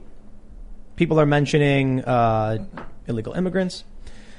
D. Selenmagy, Selen Maggie. Ian, your optimism is admirable. We will not fix the cult if peace is what we're after. Then fine, accept division and secession to save the sovereignty of individuals somewhere. War will always be human. That was a powerful super chat. Michael Rutherford says, I'm a leftist and it's hilarious since we are saying the same thing about you guys. That you have all been radicalized and need deprogramming. see and that's the point. Yep. We're objectively correct in that. No. Well, I don't Let him think, finish, I don't let him think, finish. okay, We are. I don't think either of us are correct. We are. We're, we're, we're quite literally correct. When I can do research and, un, and, and look into the Ukraine meddling and the, and the, and the, and the uh, corrupt actions of Joe Biden and then look into the Russia stuff and be like, hmm, it seems like Donald Trump is an asshole. He's got bad mannerisms, but he's not a racist. He won civil rights award. He's an old man who's lewd and lascivious. I can accept all of those things because I looked into it. Joe Biden has a magazine article from Politico called Biden Inc. that maps the corruption of his family, and then they delete the news articles from Twitter, proving that the son's laptop, uh, proving that Hunter Biden's laptop had all this stuff on it, and that he was doing crack with hookers, and that Joe Biden was meeting with him, and then Tony Bobulinski comes out and says Biden was the big man, he was getting cut in on the deal, and I'm like, all those things happened, and all the news is there, and then they come out and say, but you're in a cult. Yo, I've been saying the entire time I get into an Uber, Uber and they're like, man, Trump is an asshole, isn't he? I wish he didn't talk the way he did. but Hillary Clinton, she is evil. Yes. There are a lot of people who are like, I'll put it this way. Trump has his cult. It's really small. They have no influence, no influence and no institutional power. So when the media highlights the fringe as the boogeyman and says the alt-right, what did Vo- Vox wrote an article saying the alt-right could be as large as, you know, 40 million people or something like that. Well, like some NBC insane put out number. a NBC wrote a story. It was Brandy Zadrozny wrote a story in the spring about how the lack of white supremacists at white supremacy rallies was evidence of how deep seated white supremacy is in the United States. These people that there weren't white supremacists there Right. was the evidence. Yep. No, but honestly, that super chat is amazing because like that's someone calling themselves a leftist, willing to throw up a few bucks to to say that. Yeah. And like, yeah, it is true that they're using the cult word as well, but I think that it's it's pretty clearly Is it yeah. is it radicalization to be like the founding fathers were right?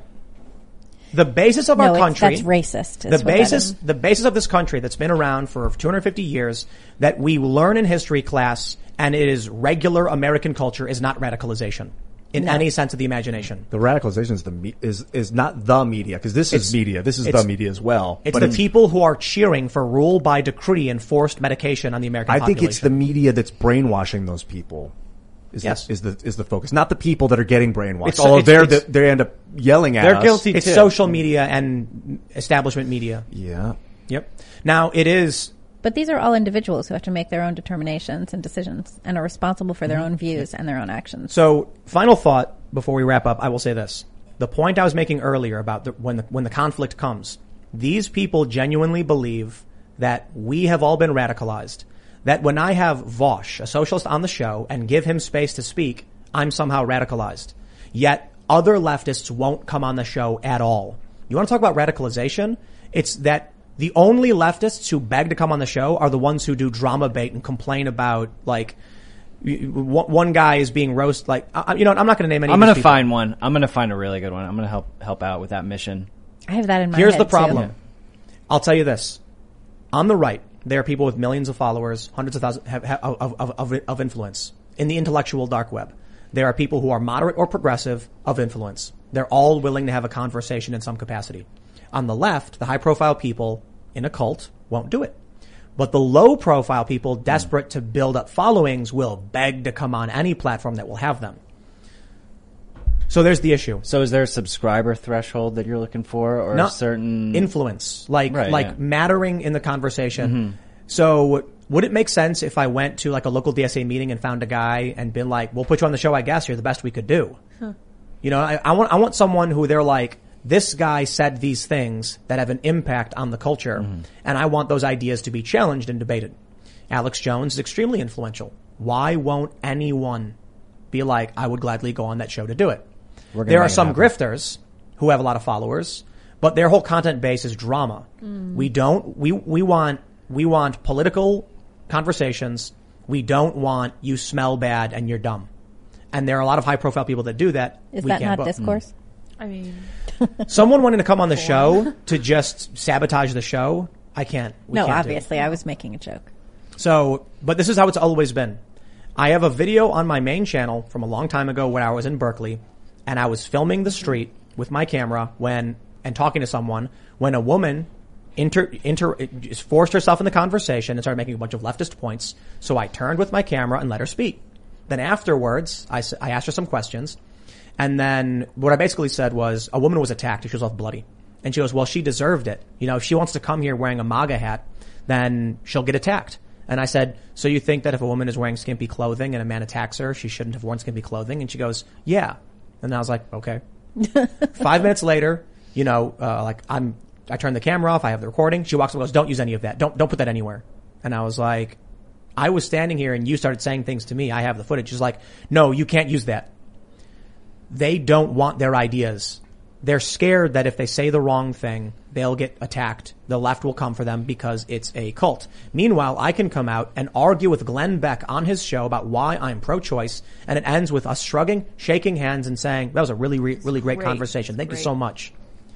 You don't get that on the left. They throw eggs at you. They scream racial slurs at people While They wearing say- gorilla masks. While wearing gorilla masks, Yeah. they throw eggs at a black man and claim they're not the racist. You know, I'll, I'll, we'll, we'll wrap it up there. I want to make sure we get that member segment up for you guys. But thank you all so much for watching.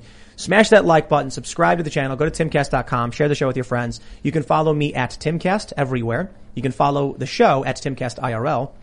You want to shout anything out, Bill? Yeah, everyone hit up Minds, download the app, got a download contest? Minds.com slash mobile. We got Minds token battle going right now. Next person to a thousand, five thousand, ten thousand, a hundred thousand, two hundred thousand subs gets, so a hundred thousand subs gets ten thousand tokens, you know, and proportionally. So if you if, if you're if you're new to the platform and you get a thousand followers, do you get a hundred tokens? Not everybody. The next person. The next person The hit. next person. So there's one winner for each right now. We're going to keep doing this. A hundred tokens Cool. is like two hundred bucks. Yeah. Oh, that's cool. So I'm like twenty k away from two hundred thousand followers on mine. Do it. And it's twenty thousand tokens. Yeah, that's like forty grand. Oh, snap. wow. Subscribe to Tim on Minds. Yeah, yeah. Make it Well, happen. Sargon's guess. fighting you. Oh. Is, is he I have to actively getting Sargon. followers? Or? He's aware. He's aware, huh? Snap. Minds.com slash Timcast. 40 grand. We could hire somebody with that. We sure could. Just hire somebody 40 grand for the year to do some, something, I guess. Full stack. Libby, you want to shout Do something some out? stuff. Oh, that's not for 40 grand a year though. Yeah, yeah. Hey, well, you could follow me on Minds, apparently. Oh. Um, I have it.